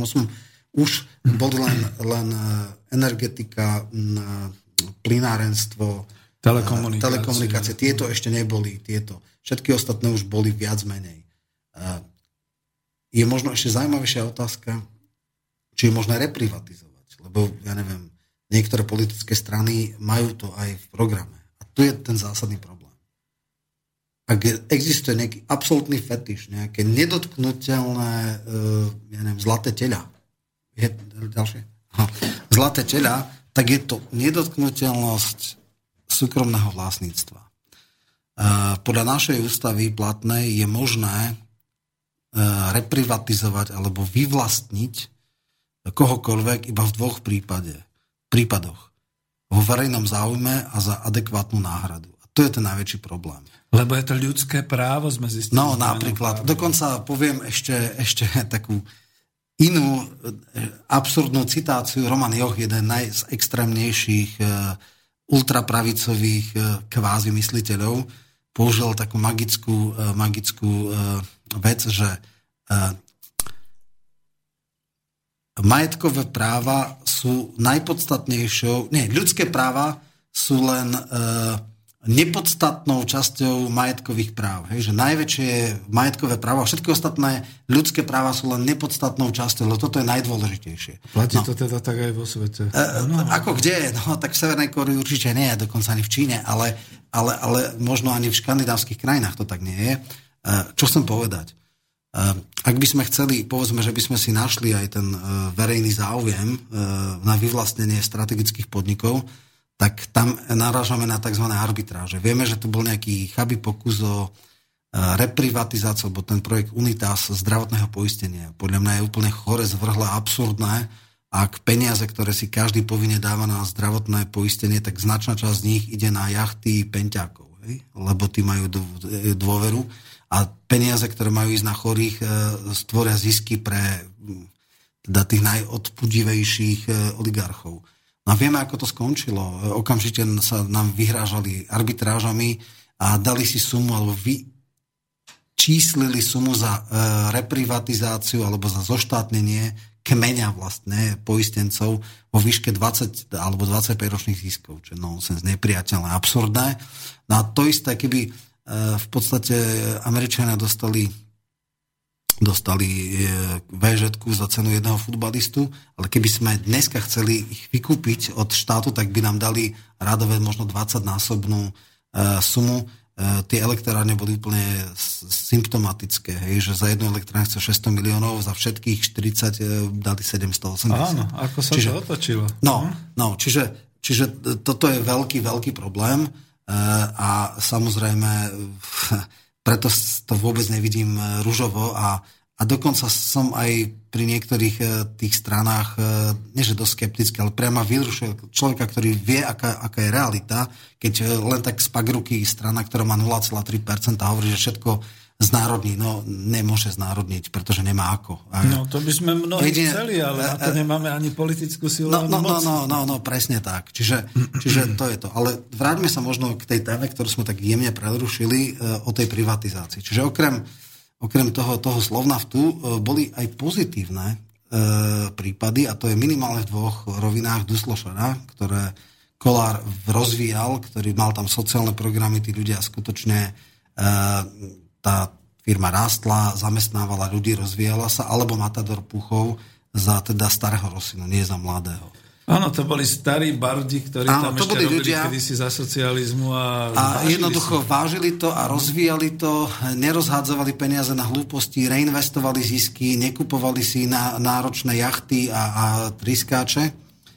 A tu je pre mňa taká dilema, e, na ktorú viem aj neviem celkom presne odpovedať, a tá otázka znie, že mohli slovenskí podnikatelia byť, fakt sa snažili a chceli byť e, úspešní, obstať v globálnom svete, že povedzme z hľadiska, ja neviem, e, gumárenského priemyslu mala Matadorka, ja neviem, v prvej 50 ale mala šanca Continentalu, Michelin, Pirelli šancu dlhodobo e, konkurovať.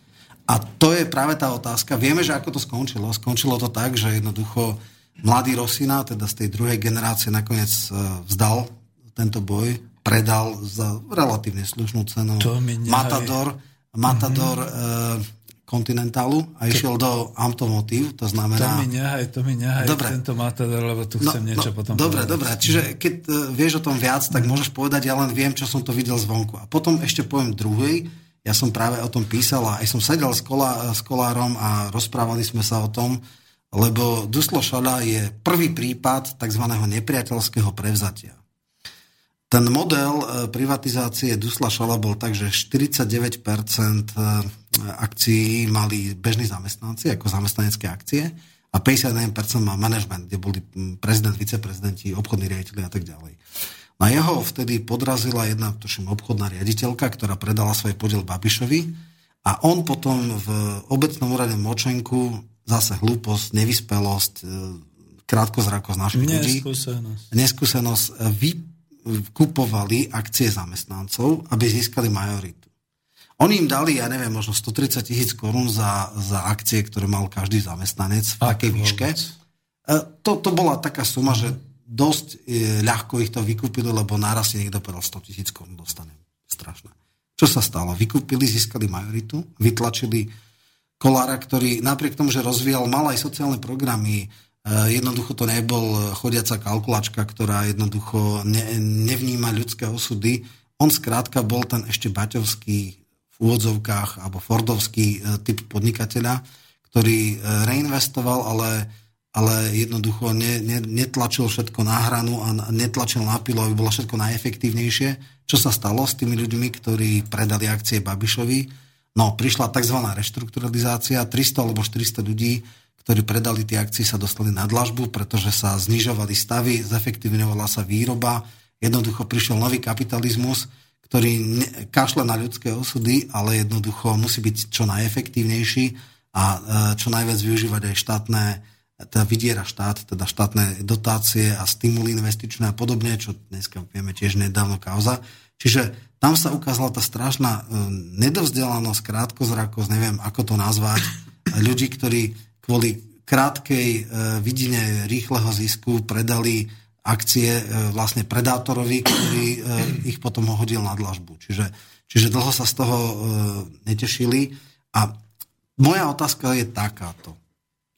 Z princípu, a neviem celkom presne na ňu odpovedať, mal z princípu šancu Kolár v extrémne konkurenčne schopnom, teda v konkurenčnom prostredí Eh, udržať chemičku takéhoto formátu, takéhoto rozmeru a takej štruktúry výroby v celoeurópskom alebo celosvetovom konkurenčnom kontexte, alebo jednoducho skôr alebo neskôr mohol sa len predať nejakej väčšej nadnárodnej spoločnosti, ktorá mala iné možnosti pri nákupe súrovín, pri efektívnosti, pri technológiách. Nie som si celkom istý. Som presvedčený o tom, že zo pár lídrov biznisu malo na to udržať sa v národných rukách a rozvíjať to. Eh, či to takto bolo pri Matadore, či mohol Matador um, fabrika s nejakým výtlakom, s nejakou kapacitou konkurovať kontinentálu celosvetovej, globálnej firme, neviem. Ale, no, ale to pokus si mi bol... hodil akoby otázku Áno. a ja to hneď využijem, aj keď sme hovorili, že nebudeme príliš diskutovať my, ale ja ti tú otázku vrátim trošku posunutím až na začiatok. Mohol a mal vyspelý agropriemyselný podnik, ktorý prekračoval už dávno za socializmu hranice Československa, ako boli Slušovice, mohol a mal rozvíjať svoje aktivity práve počas tých všetkých kampaní, čo boli privatizácia a podobné veci. Mohol to? Je to nevyslovená otázka, ani na ňu nehľadajme odpoveď, lebo je no, jasné, no, ja... že nemohol. Politicky to bolo vyslovene on bol ten Čuba stíhaný, celý ano, ten agrokombinát bol rozbitý. Slušovické temné Hej. síly, Havel a tak ďalej. To, Presne, že ho zlikvidovali, Havel. to bola politická záležitosť. No a vrátim sa naspäť. To isté, to už čo hovoríš teraz, to bol tá privatizácia uh, tejto chemičky bola... Dusla Šala? Nie, to bolo už 2000 niečo. No, ja som v 2007 roku písal a niekedy, alebo v 9 to vyšlo a niekedy Vtedy prišiel ku mne, ku mne no, teda Kolár, bývalý mm-hmm. riaditeľ a privatizér, ktorý mi vravel teda o mnohých iných veciach, že to nebolo len také, že nepriateľské prevzatie v zmysle, že e, získal väčšinu k akcií, ale o rôznych tých pozadiach a, a e, bol to vtedy skutočne prvý príklad, kedy, kedy sa proti vôli tej podnik ovládol nejaký predátor. To, Takže... presne, obdobne mohli títo majiteľia vôbec rozvíjať ten svoj podnik v podmienkach tých politických vlád a tej politickej ideológii, ktorá tu nastala, bez toho, že by sa nedostali do toho istého postihu, ako bol Čúba, Slušovice a podobne. A ešte, ešte chcem to povedať presne v tom zmysle, za to dávam tie otázky, lebo keď si ty hovoril o tom, že hlavne teda tie politické a ideologické príčiny, e, v tom, ešte sa Kuštík musím vrátiť k 98. Veď tam nám padli banky.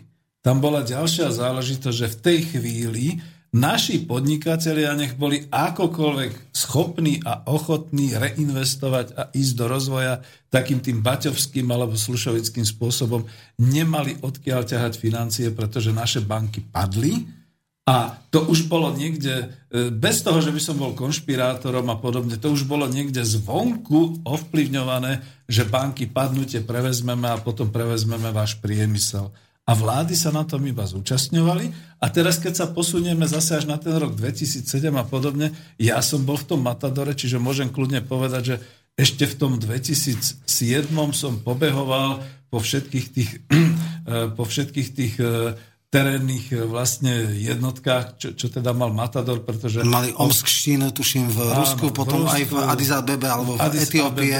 rozvíjal e, služby pre retail, čiže mal veľmi, veľmi konkurencieschopný pneubox, celý servisný systém, ktorý bol v Čechách, v Maďarsku, na Slovensku, chystal sa na Ukrajinu a do Polska. A v tej chvíli vlastne matadorácky, už teda tí synovia, už teda nie... Druhá otec, generácia Druhá generácia predali tých 51%, čím v podstate ako... Ja som bol svetkom toho, že e, celá tá budova, ako bola veľká toho Matadoru v Puchove, tie, tie poschodia, kde boli manažmenty, to sa doslova rúcalo, prerábalo, boli tam robotníci, ktorí rozbijali tie priečky a, a mnohí z tých ľudí boli poprepušťaní. A hovorím to presne kvôli tomu, že tam to bolo znova pod nejakým tým vplyvom, dokonca neviem, či to už nebola aj vláda Ficová, tá prvá alebo podobne, keď, keď oni vlastne, ja, ja ich nezastávam, ale keď oni si povedali, a my na to kašleme, toto nie je rovnocenný zápas, pretože ten kontinentál nás drží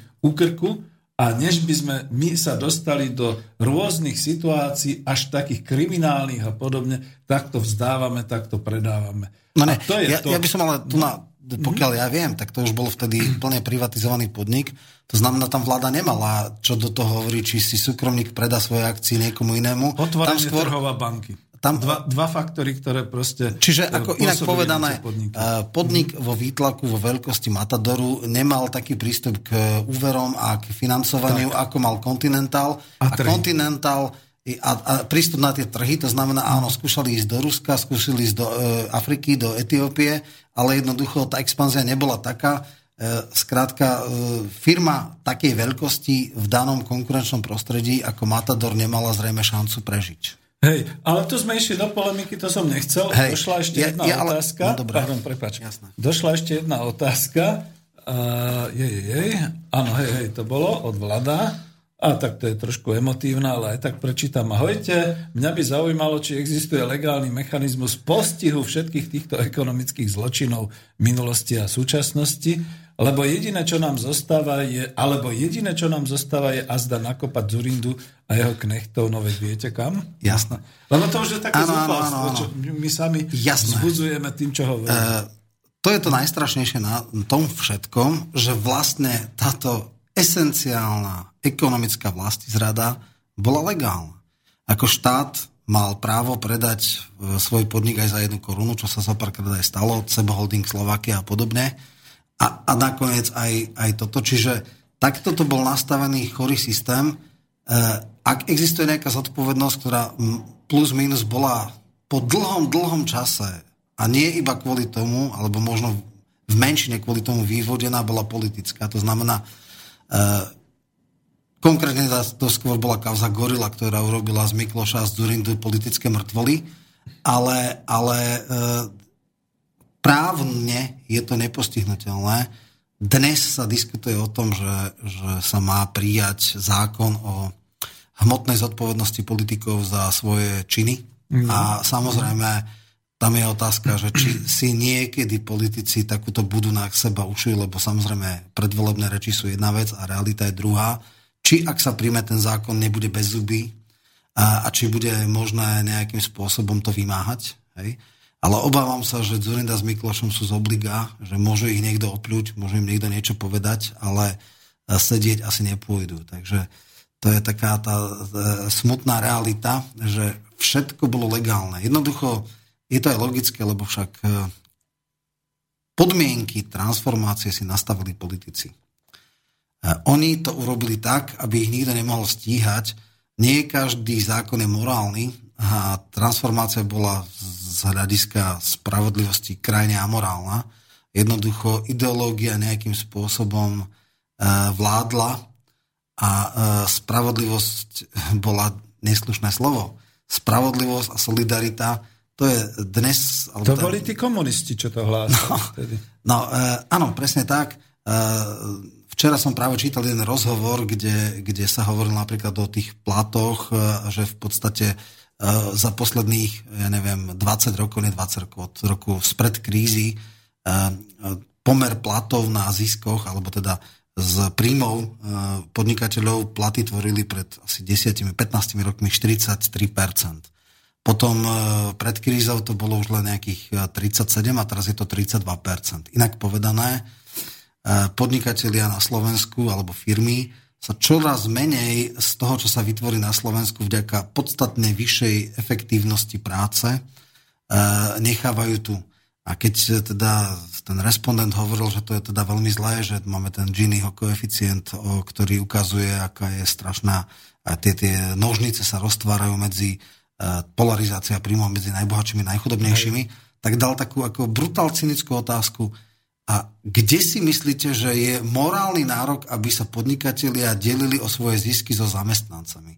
Čiže to je tá, tá esencia myšlienkového pochodu, myšlienkových pochodov týchto, týchto podnikateľov alebo pravicových politikov, že keď e, firma prosperuje, prečo by sme sa mali s zvyšujúcim ziskom podeliť? Prečo by sme to museli? Je na to morálny nárok? Nie. No pre amorálnych a sociálnych psychopatov nie, pre sociopatov nie. Tí si myslia, že zamestnanec môže ruky boskávať zamestnávateľovi a byť rád, že nezahynie od hladu a zimy e, a, a za to, že niekto mu dáva e, prácu, e, ktorá ho udrží v živorení, tak má byť bezhraničné vďačný. No áno, sú aj také typy a bohužiaľ také typy sú možno aj úspešné na slovenskom podnikaní, ale oni si neuvedomujú, že ak e, nadkritické množstvo e, ľudí sa dostane do takých tej situácií, tak potom môže prísť revolúcia a tá ich zmetie celá. Takže, mm. takže tam ide o to, že dodnes pravicový ekonomický novinár dokáže položiť tak absurdnú otázku, že skadiaľ niekto berie nárok, alebo vôbec ako ho niekoho mohlo napadnúť, že podnikateľ by sa o svoj zisk mal podeliť so svojimi zamestnancami. Asi pre nich, pre týchto sociopátov je normálne, že zamestnanec má byť na úrovni životného minima alebo prežitia a e, podnikateľ má mať e, neobmedzené zisky. No ale ja ti predsa len nedám pokoj v tom, že to, my sme boli niekde v tom roku 98 e, a potom sme sa preniesli až 2007 a podobne. Veď to postupne sa vyvíjalo, aj tá ideológia, aj tá morálka, Faktom je, že v tom čase sa jednoducho nedalo niečo také povedať, ak my teraz hovoríme, že to je amorálne a že to je zlé a podobne. Po, povedať sa dalo, ja len hovorím, že solidarita sa stalo niekedy nie, nie, neslušné nie. slovo, akože ja som to mm-hmm. hovoril vždy, no a tak ako nezabili ma, uh, ale samozrejme otázka je, koľko ľudí na to počúvalo a chcem ale povedať ešte, vrátiť sa k tej jednej uh, otázke, ktorá nebola dopovedaná mm-hmm. a tá jedna otázka bola tá, na ktorú v podstate sa odpovedal človek insider, že či vôbec e, z princípu mohli Rosinovci dlhodobo udržať sa na trhu v tomto prostredí, čo sa ukázalo, že asi nie, lebo banky, lebo trhy. Ale v prípade Dusla Šaľa, tiež neviem, či by, ja neviem, Fordovsko-Baťovský spôsob riadenia podniku kolárom, ktorý e, nemal iba číslice, ale aj ľudí pred očami, mal šancu dlhodobo udržať. Ale tá konkrétna technika, ako stratil kontrolu, lebo on na rozdiel Rosinovcov dobrovoľne nepredal, mm-hmm. bola na hlúposti ľudí. Pretože ľudia mali, bežní zamestnanci mali 49% akcií. Každý zamestnanec v rámci privatizačného projektu dostal nejaké percento akcií, alebo nie percento, nejaké akcie A spolu všetci zamestnanci mali bežní zamestnanci 49 a manažment 51. Ak by nepredali Babišove svoje akcie v tom očenku za 130 tisíc, čo bola priemerná suma na zamestnanca, bežného zamestnanca, ak by neboli tupí, chamtiví a krátkozraky, no tak by možno ešte 5 rokov mali zamestnané, nebolo by tých 300 alebo 500 ľudí, ktorých vyhodil z fleku potom, ako ovládol podnik, mali svoju robotu. Možno by postupnejšie odchádzali, možno by sa dožili dôchodku, neviem. Ale tam za to nemôže vláda, ale krátko zrádko za chamtivosť tých ľudí. Nikto nedonútil mňa predať akcie, keď nechcem. Hej. Tak to bolo to učenie sa národa v tom novom našom systéme kapitalistickom, že čo môžeme, krátko zraké vyslovene teda zobranie nejakého malého podielu alebo malého zisku voči nejakej tej perspektíve. Ale tak my sme už teraz precitli, už národ sa naozaj zobudil, teda ľud, a už to vníma ináč, ako o tom sú aj teraz tie naše relácie. Len znova sa vrátim k tomu, ja ťa trošku provokujem aj k tým esejám o kríze, že tie príčiny v tej politike a v tej ideológii, lebo veď ako ľudia dobre častokrát, a teraz sme si povedali ten vývoj, sa zverili do rúk tej, tým politikom, pretože však bola demokracia, demokraticky boli zvolení a oni predsa mohli rozhodnúť. E, zverili sa do rúk tým ideológom, aj keď faktom je, že tie ideológie boli také ako nevyhlásené. Nikto tu nevyhlásil v ústave, že odteraz platí neoliberálna ideológia, ale nikto nepovedal, že my sme tu kapitalisti a tak ďalej. Len to nejak, tak nejak no, bola trhová zamlčané. ekonomika, hej, to, to sa povedalo. Hej, trhová ekonomika bolo zamlčané. Kde to teda prišlo, že skutočne, ako možno keď to nie je ani chybou tých vlád, že ako sa to stalo? No, to máš v tej knihe. T- t- áno, je to aj v tej knihe, ale ten zásadný problém, to je e, zásadný problém demokracie je v tom, že nedokáže zab- zabrániť tomu, aby ľudia hlasovali hlúpo. Poviem to takto. Hej? Aj, aj. Jednoducho, áno, áno, keď ja mám možnosť míliť sa, tak ja, je veľká šanca, že skôr alebo neskôr sa pomýlim a jednoducho e, tí ľudia mali, e, boli neinformovaní, e, e, mali samozrejme nejaké mediálne, by som povedal, kanály, ktoré, príklad, dneska hlavné mediálne posolstvo v podstate dávajú ľuďom komerčné médiá. Komerčné médiá sú založené na, na reklame. Reklama je založená na konzumnej špirále. Aké tlaky, aké posolstva budú dávať e, komerčné televízie. No také, že je všetko fajn, že treba konzumovať, treba sa zadlžovať, treba všetko mať hneď a že takto je to dobré. Áno, hypoté- no, čiže, mm. čiže títo ľudia si mysleli, že je to tak fajn. Hej? Ako ja samozrejme, ktorý si dobre pamätám aj teda predchádzajúci režim, tak som až extrémne alergický na tie karikatúry, ako sa dneska uh, vykresľuje, hej, ako že, že ja neviem, pionieri zo samopalmy stali, ja neviem, pri voľbách a že na, na všetko boli e, kilometrové rady alebo takéto sprostosti a mandarinky a, a, a úplne jednoducho e, je to lož, viem, e, mne to nikto ne, nepovie, lebo ja som mal 18 rokov, keď padol režim a viem, že to tak bolo. Samozrejme, ten režim mal tiež negatíva, tiež e obmedzoval, e, ja neviem, možno aktivitu ľudí, e, tiež toto bola možno do istej miery slepá ulička, ale ale to neznamená, že tá karikatúra, ktorá dneska, že bola reálna, bol oveľa sociálne spravodlivejší. Všetci asi dúfali, normálni ľudia, a to vlastne je tiež aj jedna, že čo sme vlastne chceli. No my sme nechceli ten brutálny neoliberálny kapitalizmus. My sme chceli konver- konvergenciu medzi kapitalizmom a socializmom, to znamená pozitívne prvky jedného a druhého, aby sa nejakým spôsobom spojili a vlastne aj to súperenie systémom malo obrovský pozitívny vplyv, pretože vďaka tomu sa zaviedli sociálne štandardy v západnom svete, vďaka tomu bol 8-hodinový pracovný čas a tak ďalej, pretože súperenie systémom aj polúčťovalo ten kapitalizmus.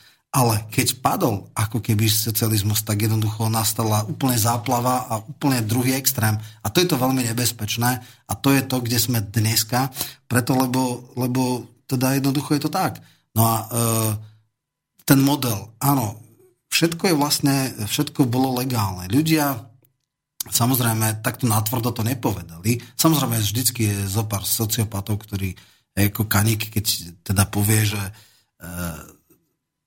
Niektoré obludnosti sa prijali, že teda schopní ľudia sú len tí, ktorí sa vedia o seba postarať, je to v poriadku a zobral beznohým dôchodcom dôchodky invalidné, mm. preto lebo si povedal, že dal nové, nové nastavenie, čo aj ústavný súd zrušil, že ak vám niekto v bani vás zasypalo, otrhlo vám e, nohu pod kolenom, tak už nemáte nárok na plný starobný dôchodok, teda invalidný dôchodok iba čiastočný a musíte si nájsť prácu. A pritom 20 alebo 30 rokov ste predtým boli dôchodca na plný, že zrušil tie podmienky, čo bolo nonsens a čo jednoducho tá, ten cynizmus, tá, by som povedal, E, nulová empatia a tá, tá arogancia silných, to bolo také všeplatná ideológia mm, jednoducho prežitia. A samozrejme mm. sugerovávali médiá, že každý môže byť úspešný. Sugerovala sa tá E, vízia amerického sna v nejakej európskej alebo slovenskej konotácii, že každý, kto je schopný, aktívny, tak bude úspešný, že každá poctivá práca bude ocenená. No nebolo to tak. Veď sa nie to splnilo z umývača riadu v Amerike prezident. Áno, áno, áno. No, takže to už je druhá vec a, e, a v podstate e, toto nejakým spôsobom retardovalo tú spoločnosť alebo doviedlo ju tam, kde ju doviedlo. No a no čo s tým? Tá jedna veľká kríza, tá facka, ktorú dostal tento, tento spôsob, e, niektorých ľudí, aj politikov, vnútila k zamysleniu. Ešte, ešte sa vrátim k tomu, čo tu bolo tak jemne nakusnuté, že teda banky boli vytunelované a do slovenskej konsolidačnej sa dalo 100 miliard. No, e, banky boli vytunelované, pretože samozrejme v značnej miere sa dávali e, úvery, nie podľa reálnej ekonomickej návratnosti tých projektov, ale podľa politického kľúča.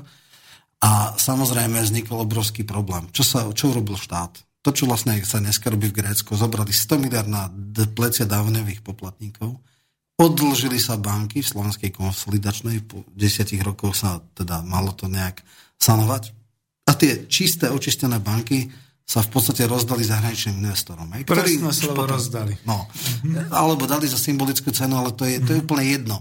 A vlastne tým pádom Slovensko, inak nedávno bola v jednej istej relácii taká diskusia o transformácii a Mikloš hovoril ako dobrý príklad, že iba Slovensko a Estonsko, alebo tá Estonsko má 100% bankového sektora v cudzích rukách a Slovensko malo nejakých 95, alebo tak, tuším, jedna banka bola slovenských rukách alebo pod slovenskou kontrolou. Dneska je viac, lebo investičné bankovníctvo Penta a tak ďalej vstúpili do bankového sektora. A toto sa vydávalo akože za perfektnú vec.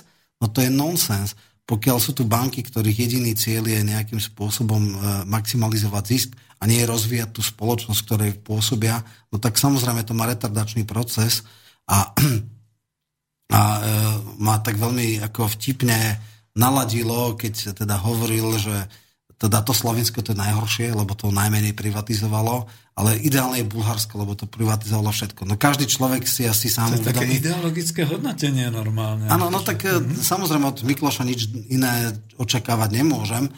Troška je pre mňa e, otázkou, ako takíto sociopati mohli mať, ja neviem, niekedy 26-27% a potom 15 alebo 18. Ale áno, je to asi preto, lebo ľudia Takto dnes je situácia taká, že každý aktívny človek si vie tie nájsť informácie. Každý, kto má internet, vie si vyhľadávať. Aj denne dostávam 40-50 mailov na rôzne linky, ani si to nestíham všetko prečítať a e, samozrejme viem aj hľadať alternatívu.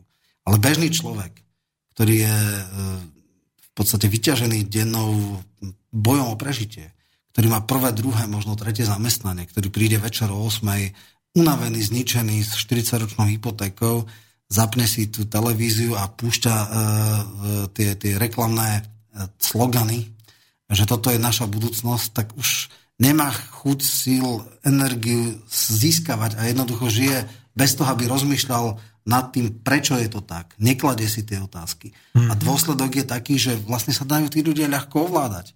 Že potom príde niekto a dá mu nejaké trapné heslo a on nemá tú kapacitu, tú silu nejakým spôsobom zisťovať, či je to tak fajn alebo nie, alebo či ho nezavádza. Možno aj preto, pre tú, dneska funguje to, čo sa volá hypotekárna generácia. Ne, e, pred x rokmi obrovskú e, nevôľu e, e, vyvolalo tvrdenie vtedajšieho riaditeľa televízie o, o tých hypotekárnych batôžkároch, o, o novinároch, ktorí majú 40-ročné hypotéky a preto píšu tak, ako sa od nich očakáva, aby, aby mali z čoho žiť. Hej? Čiže nie je preto, aby si vedeli, že ako je to spravodlivé, ale ako je to najlepšie. Ale Píšu tak, aby nestratili prácu a píšu to, čo sa od nich očakáva. A tým ovplyvňujú verejnosť, tým ovplyvňujú myslenie ľudí, tým ovplyvňujú aj hodnoty. Sugerováva sa tu na... Uh, tie, tie médiá vytvárajú fikcie, fikcie o tom, že človek, každý človek môže byť úspešný, že, že úspech je na dosah ruky, že každý, uh, kto sa posnaží, tak je to, že vždycky je všetko len na ňom. Tu ťa musím doplniť, že práve s týmito hypotékami je to veľmi nebezpečné, lebo tu už vyrastla celá jupí generácia e, mladých Slovákov, dievčat a chlapcov, ktorí si nabrali hypotéky a neuvedomujú si, že dneska majú zamestnanie, ale možno o rok už nebudú mať to zamestnanie, alebo budú chorí, alebo niečo im bude. A tá hypotéka ich zotročí až do konca Presne života. Tak s tým, Presne že tak. aj keď umrú, aj to im nepomôže, pretože za nich to potom budú splácať ich príbuzní. A už len teda dokončím, že toto je veľmi nebezpečné, lebo dneska skutočne mladí ľudia uvažujú o tom, že dobre, mám prácu, kúpim si byt a potom ho budem 30 rokov splácať. A na otázku, a vieš, či budeš ešte o rok robiť, povedia, no tak budem robiť niekde inde. Ako keby ten trh práce bol taký úžasný, že proste každý nájde všetko. Prepač, skočil som ti do no, toho. ale lebo... toto má veľmi no. zásadný dôsledok a ten dôsledok je to, že sme extrémne, by som povedal, servilná alebo disciplinová pracovná sila, sme ochotní robiť za každú cenu takmer čokoľvek, aby sme prežili, čo je samozrejme extrémne výhodné pre zamestnávateľov. Práve e, človek, ktorý sa dostane v podstate nevoľníctvo bolo, bolo, bolo zrušené za Marie Terezie ano, a podánstvo v roku 1948 ale dnes je nové formy závislosti a to je tá závislosť. Uh, Damoklov meč nad každým 40 rokov uh, aktívneho života, že sa môže stať zo dňa na deň bezdomovcom, je, je strašná vec. A uh, samozrejme prejavuje sa aj v psychickom nastavení tých ľudí, aj v strese, aj vo všetkom ostatnom a, a to je to je spôsob, ktorý v podstate ako keby ľudia sa dostali do pasce a nevedia, ako z nej výjsť a neexistujú systémové riešenia, neexistuje, to sú zase obrovská iná téma, sociálne bývanie, štartovacie bývanie, vôbec uh, in, v podstate investícia štátu do, do zabezpečenia uh, nájomných bytov, ktoré majú regulované nájomné. Hej, však preboha Viedeň, klasický príklad, má tuším 45% bytového fondu v nájomných bytoch. U nás je minimum, čiže Išlo sa od začiatku zlou paradigmou, zlou cestou, že každý musel mať vlastné bývanie miesto toho, aby sa povedalo ono, e, vlastné bývanie je pre vyššiu strednú triedu alebo aspoň strednú triedu s zabezpečeným týmto, ale pre tých nižších ľudí musíme zabezpečiť nejaké nájomné byty, ako to bolo, ja neviem, do roku 89, keď boli Naopak, štátne... naše vlády a naša ideológia sa tým chváli, že máme skoro 90% vlastník, vlastníkov ano. bývania, čo Ale nikde vo svete ani presne nie tak, je. Presne a tak. vôbec si neuvedomujú, že okrem toho, že to bráni v pohybe pracovnej síly, okrem toho to vytvára zase to zotročenie, pretože tak, ten byt niekedy začne, e, potrebuje údržbu a všetky tieto veci a ľudia na to nemajú. Takže lacno predajú svoj byt, pretože potrebujú žiť. Tak, no a práve to je tá, tie nové a nové formy závislosti, ktoré možno spôsobujú, že, že ľudia sú skôr ochotní ako keby fatalisticky sa prijať svoj osud a nesnažiť sa, lebo nevidia alternatívu. Hej, to je ten zásadný problém, že ľudia nemajú e, nejakú reálnu šancu na, na niečo, lebo všetko sú len také ako základná línia je nejakým spôsobom nastavená a sú len také jemné nuancy e, v rámci ako keby sa hovorilo, že jedno, či tu vládne pravica ľavica, že to je ako medzi Coca-Colou a Pepsi-Colou. E, e, ten rozdiel je, že tie najextrémnejšie excesy, povedzme, je kvázi ľavicová vláda, sa troška obrusia, ale vlastne tá hlavná línia je stále rovnaká. Hej.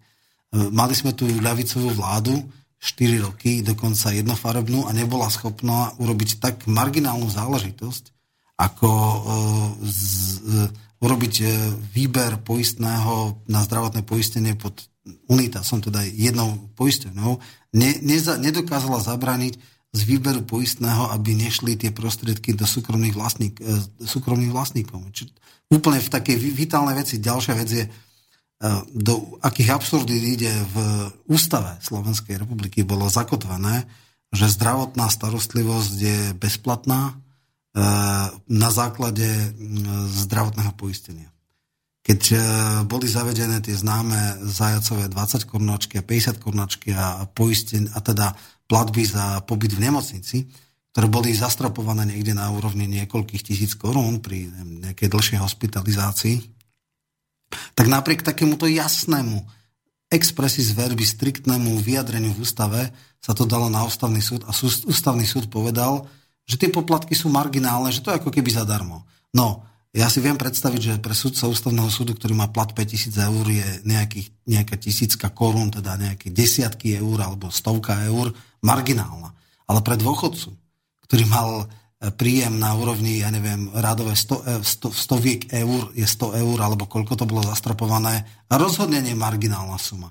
Napriek tomu jednoducho ústavný súd bol schopný takým neskutočným spôsobom e, nalomiť to právo, e, že, že povedali, že to je v poriadku. No a my sme v takej tej situácii, že sa ani nie je čoho domôcť, že, že ten celý systém je nastavený e, alternatívne médiá. My sme ako, áno, dneska my, ktorí máme iný názor, zásadným spôsobom neohrezujeme podstatu systému. Preto nás tolerujú. Hej, sme niekde buď v akademickom gete, alebo sme v nejakých alternatívnych médiách, ktoré majú ale rezonanciu, akú majú. E, a v podstate nás môžu tolerovať. Ale to je ten pravý problém, že vlastne e, Čomsky o tom písal ako výrobe súhlasu. Hej. Kapitál má obrovské mediálne sily, obrovské mediálnu muníciu, ktorý ovplyvňuje rozmýšľanie ľudí, ktorý ovplyvňuje ich hodnoty, tvorbu ich hodnot, ktorý ovplyvňuje e, spôsob, akým rozmýšľajú. A to je to nebezpečné preto, lebo e, za daných okolností je veľmi ťažké vlastne aj tým ľuďom povedať, že, že pre Boha toto je strašne zlá cesta. Ak to pôjde takto ďalej, bude to horšie a horšie a skončíš kvanta ľudí bez zjavnej príčiny sa ocitá deklasovaná, vytlačená na okraj spoločnosti. Ľudia, ktorí sú úplne akože že nie asociáli, sa pri nejakej náhodnej životnej udalosti, strate zamestnania, chorobe dostanú na sociálny okraj. Nedávno bol takom nejakom e, tiež e, súkromným producentom vyfabrikovaný alebo tá vyprodukovaný film Sociálny štát sam s, s e, uvozovkami, kde sa hovorili, že jedna rodina, ktorá má teda chore dieťa, sa dostala do takmer bezvýchodnej životnej situácie jednoducho len preto, lebo tam sociálny štát zlyháva, pretože že legenda o sociálnom štáte je jedna veľká legenda, že, že nám tu hovoria o, o tom, že že sociálne dávky sú dneska na 60 ja neviem, eurách a pritom ešte človek si to musí odrobiť. Čo ja som za to, aby každý dostával, teda aby nikto nedostával e, niečo, kto, kto je schopný zdravotne pracovať zadarmo peniaze. Ale keď už robí, nech to dostane dôstojnú sumu a nie 60 eur, ale aspoň 400 eur. Čiže to je ten problém. A táto diskusia v spoločnosti nie je. Jednoducho ľudia sú ako keby apatickí, si myslia, že a, taký a to sa nedá zmeniť, čak nikde inde to nie je. Najhoršie je to, že ľudia ako keby nevidia, uh, nevidia jasnú alternatívu. Lebo nie je ani alternatíva, keď niekto, kto má 0,3 preferencií, príde a povie, všetko zoštátnime, každý bude mať prácu. No nebude mať. Lebo, uh, lebo tí ľudia jednoducho majú nulový politický výtlak. To sú snílkovia.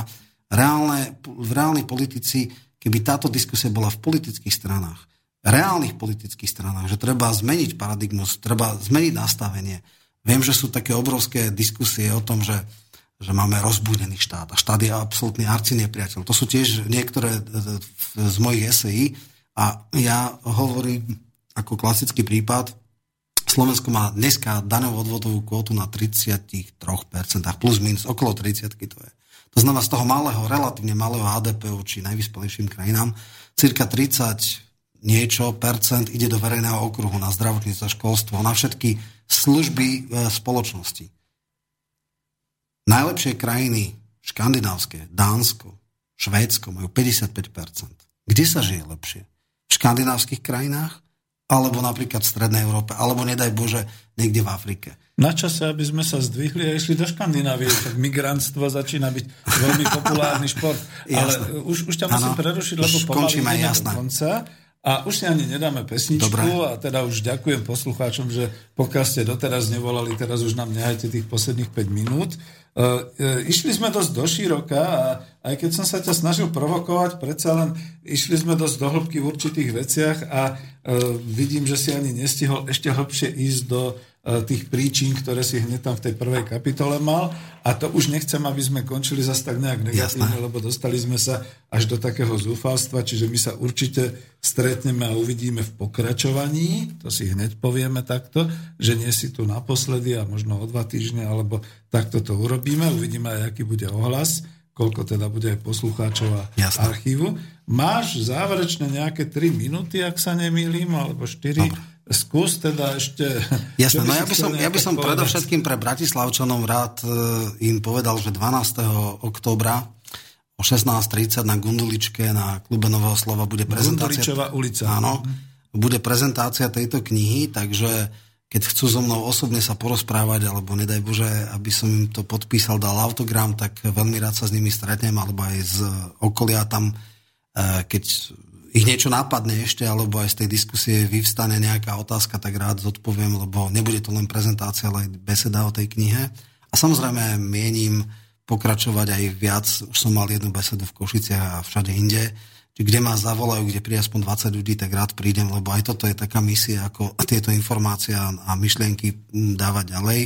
Druhá vec, že ďakujem všetkých, čo počúvali z tých mailov, ktoré sú tu, ak je nejaký kontakt a prípadne sú z Bratislavy, tak jednu knihu venujem, že potom mailom dáme e, z tých tuším troch mailov, asi jeden vyberieme a ak je to z Bratislavy, tak dáme echo, nech si príde, ak to bude mimo bratislavský e, poslucháč, tak mu to pošleme. No a e, hovorím, tých tém je strašne veľa. Budem veľmi rád, ak bude nejaký seriál alebo niečo podobné. Rád sa stretnem s ľuďmi, aj ak by chceli, ja neviem, niekde mimo Bratislavy, aby som prišiel na besedu, porozprával sa, stretol sa s ľuďmi, veľmi rád prídem. Viaceré médiá aj preberajú niektoré veci, to znamená, vidú aj v iných periodikách e, úryvky z tejto knihy alebo niektoré eseje, možno DAV 2, e, verím, že tam bude tiež e, niečo také vychádzať. Ľudia, treba, aby ste rozmýšľali a možno, že kvapka po kvapke tá nadkritická masa príde a začne preklapať možno aj smerovanie našej spoločnosti. Budem robiť, eh, čo je v mojich silách, aby sa tak stalo čím skôr. No a budeme radi, keď budeš ešte aj u nás vysielať, takže budeme sa mať o čom baviť, pretože ideme do široka. A to už je asi koniec, neviem Martin, či máme ešte nejakú minútu, alebo už, už teda eh, končíme. Veľmi pekne ti ďakujem, ja som si zhasol a zase otvoril počítač s tým, že aby sme to mali taký ano. ten systém losovania a prvý, ktorý sa mi ukázal potom zhasnutie a otvorenie bol mail pani Evy, takže... Dobre, takže ak je tam mailová adresa, neviem, buď nechám tu, alebo, alebo ak nie, ak mi napíše na mail, ak je mimo Bratislavy, tak je to pošlem, ak je v Bratislave, tak je dám kontakt, kde si to môže vystrihnúť. No neviem, neviem, to skúsime. Dobre. Dobre. Takže pani Eva dostane moju knihu. To je asi všetko. Díky veľmi pekne a tešíme sa na ďalšie stretnutia. Nie, že len sa tešíme, my potom začneme budovať Dobre. to, čo všetci po nás chcú. Nehovorte iba o stave, aký je, nehovorte Hovorte o príčinách, ale začnite hovoriť, čo by sme mali robiť, aby sa to zlepšilo. To bude na budúce. Dobre, Dobre? tak ďakujem. Ďakujem Dobrý večer. Eh, aj Romanovi a ďakujem aj Martinovi, že nám pomáhal. Táto relácia bola vyrobená vďaka vašim dobrovoľným príspevkom. Ďakujeme za vašu podporu.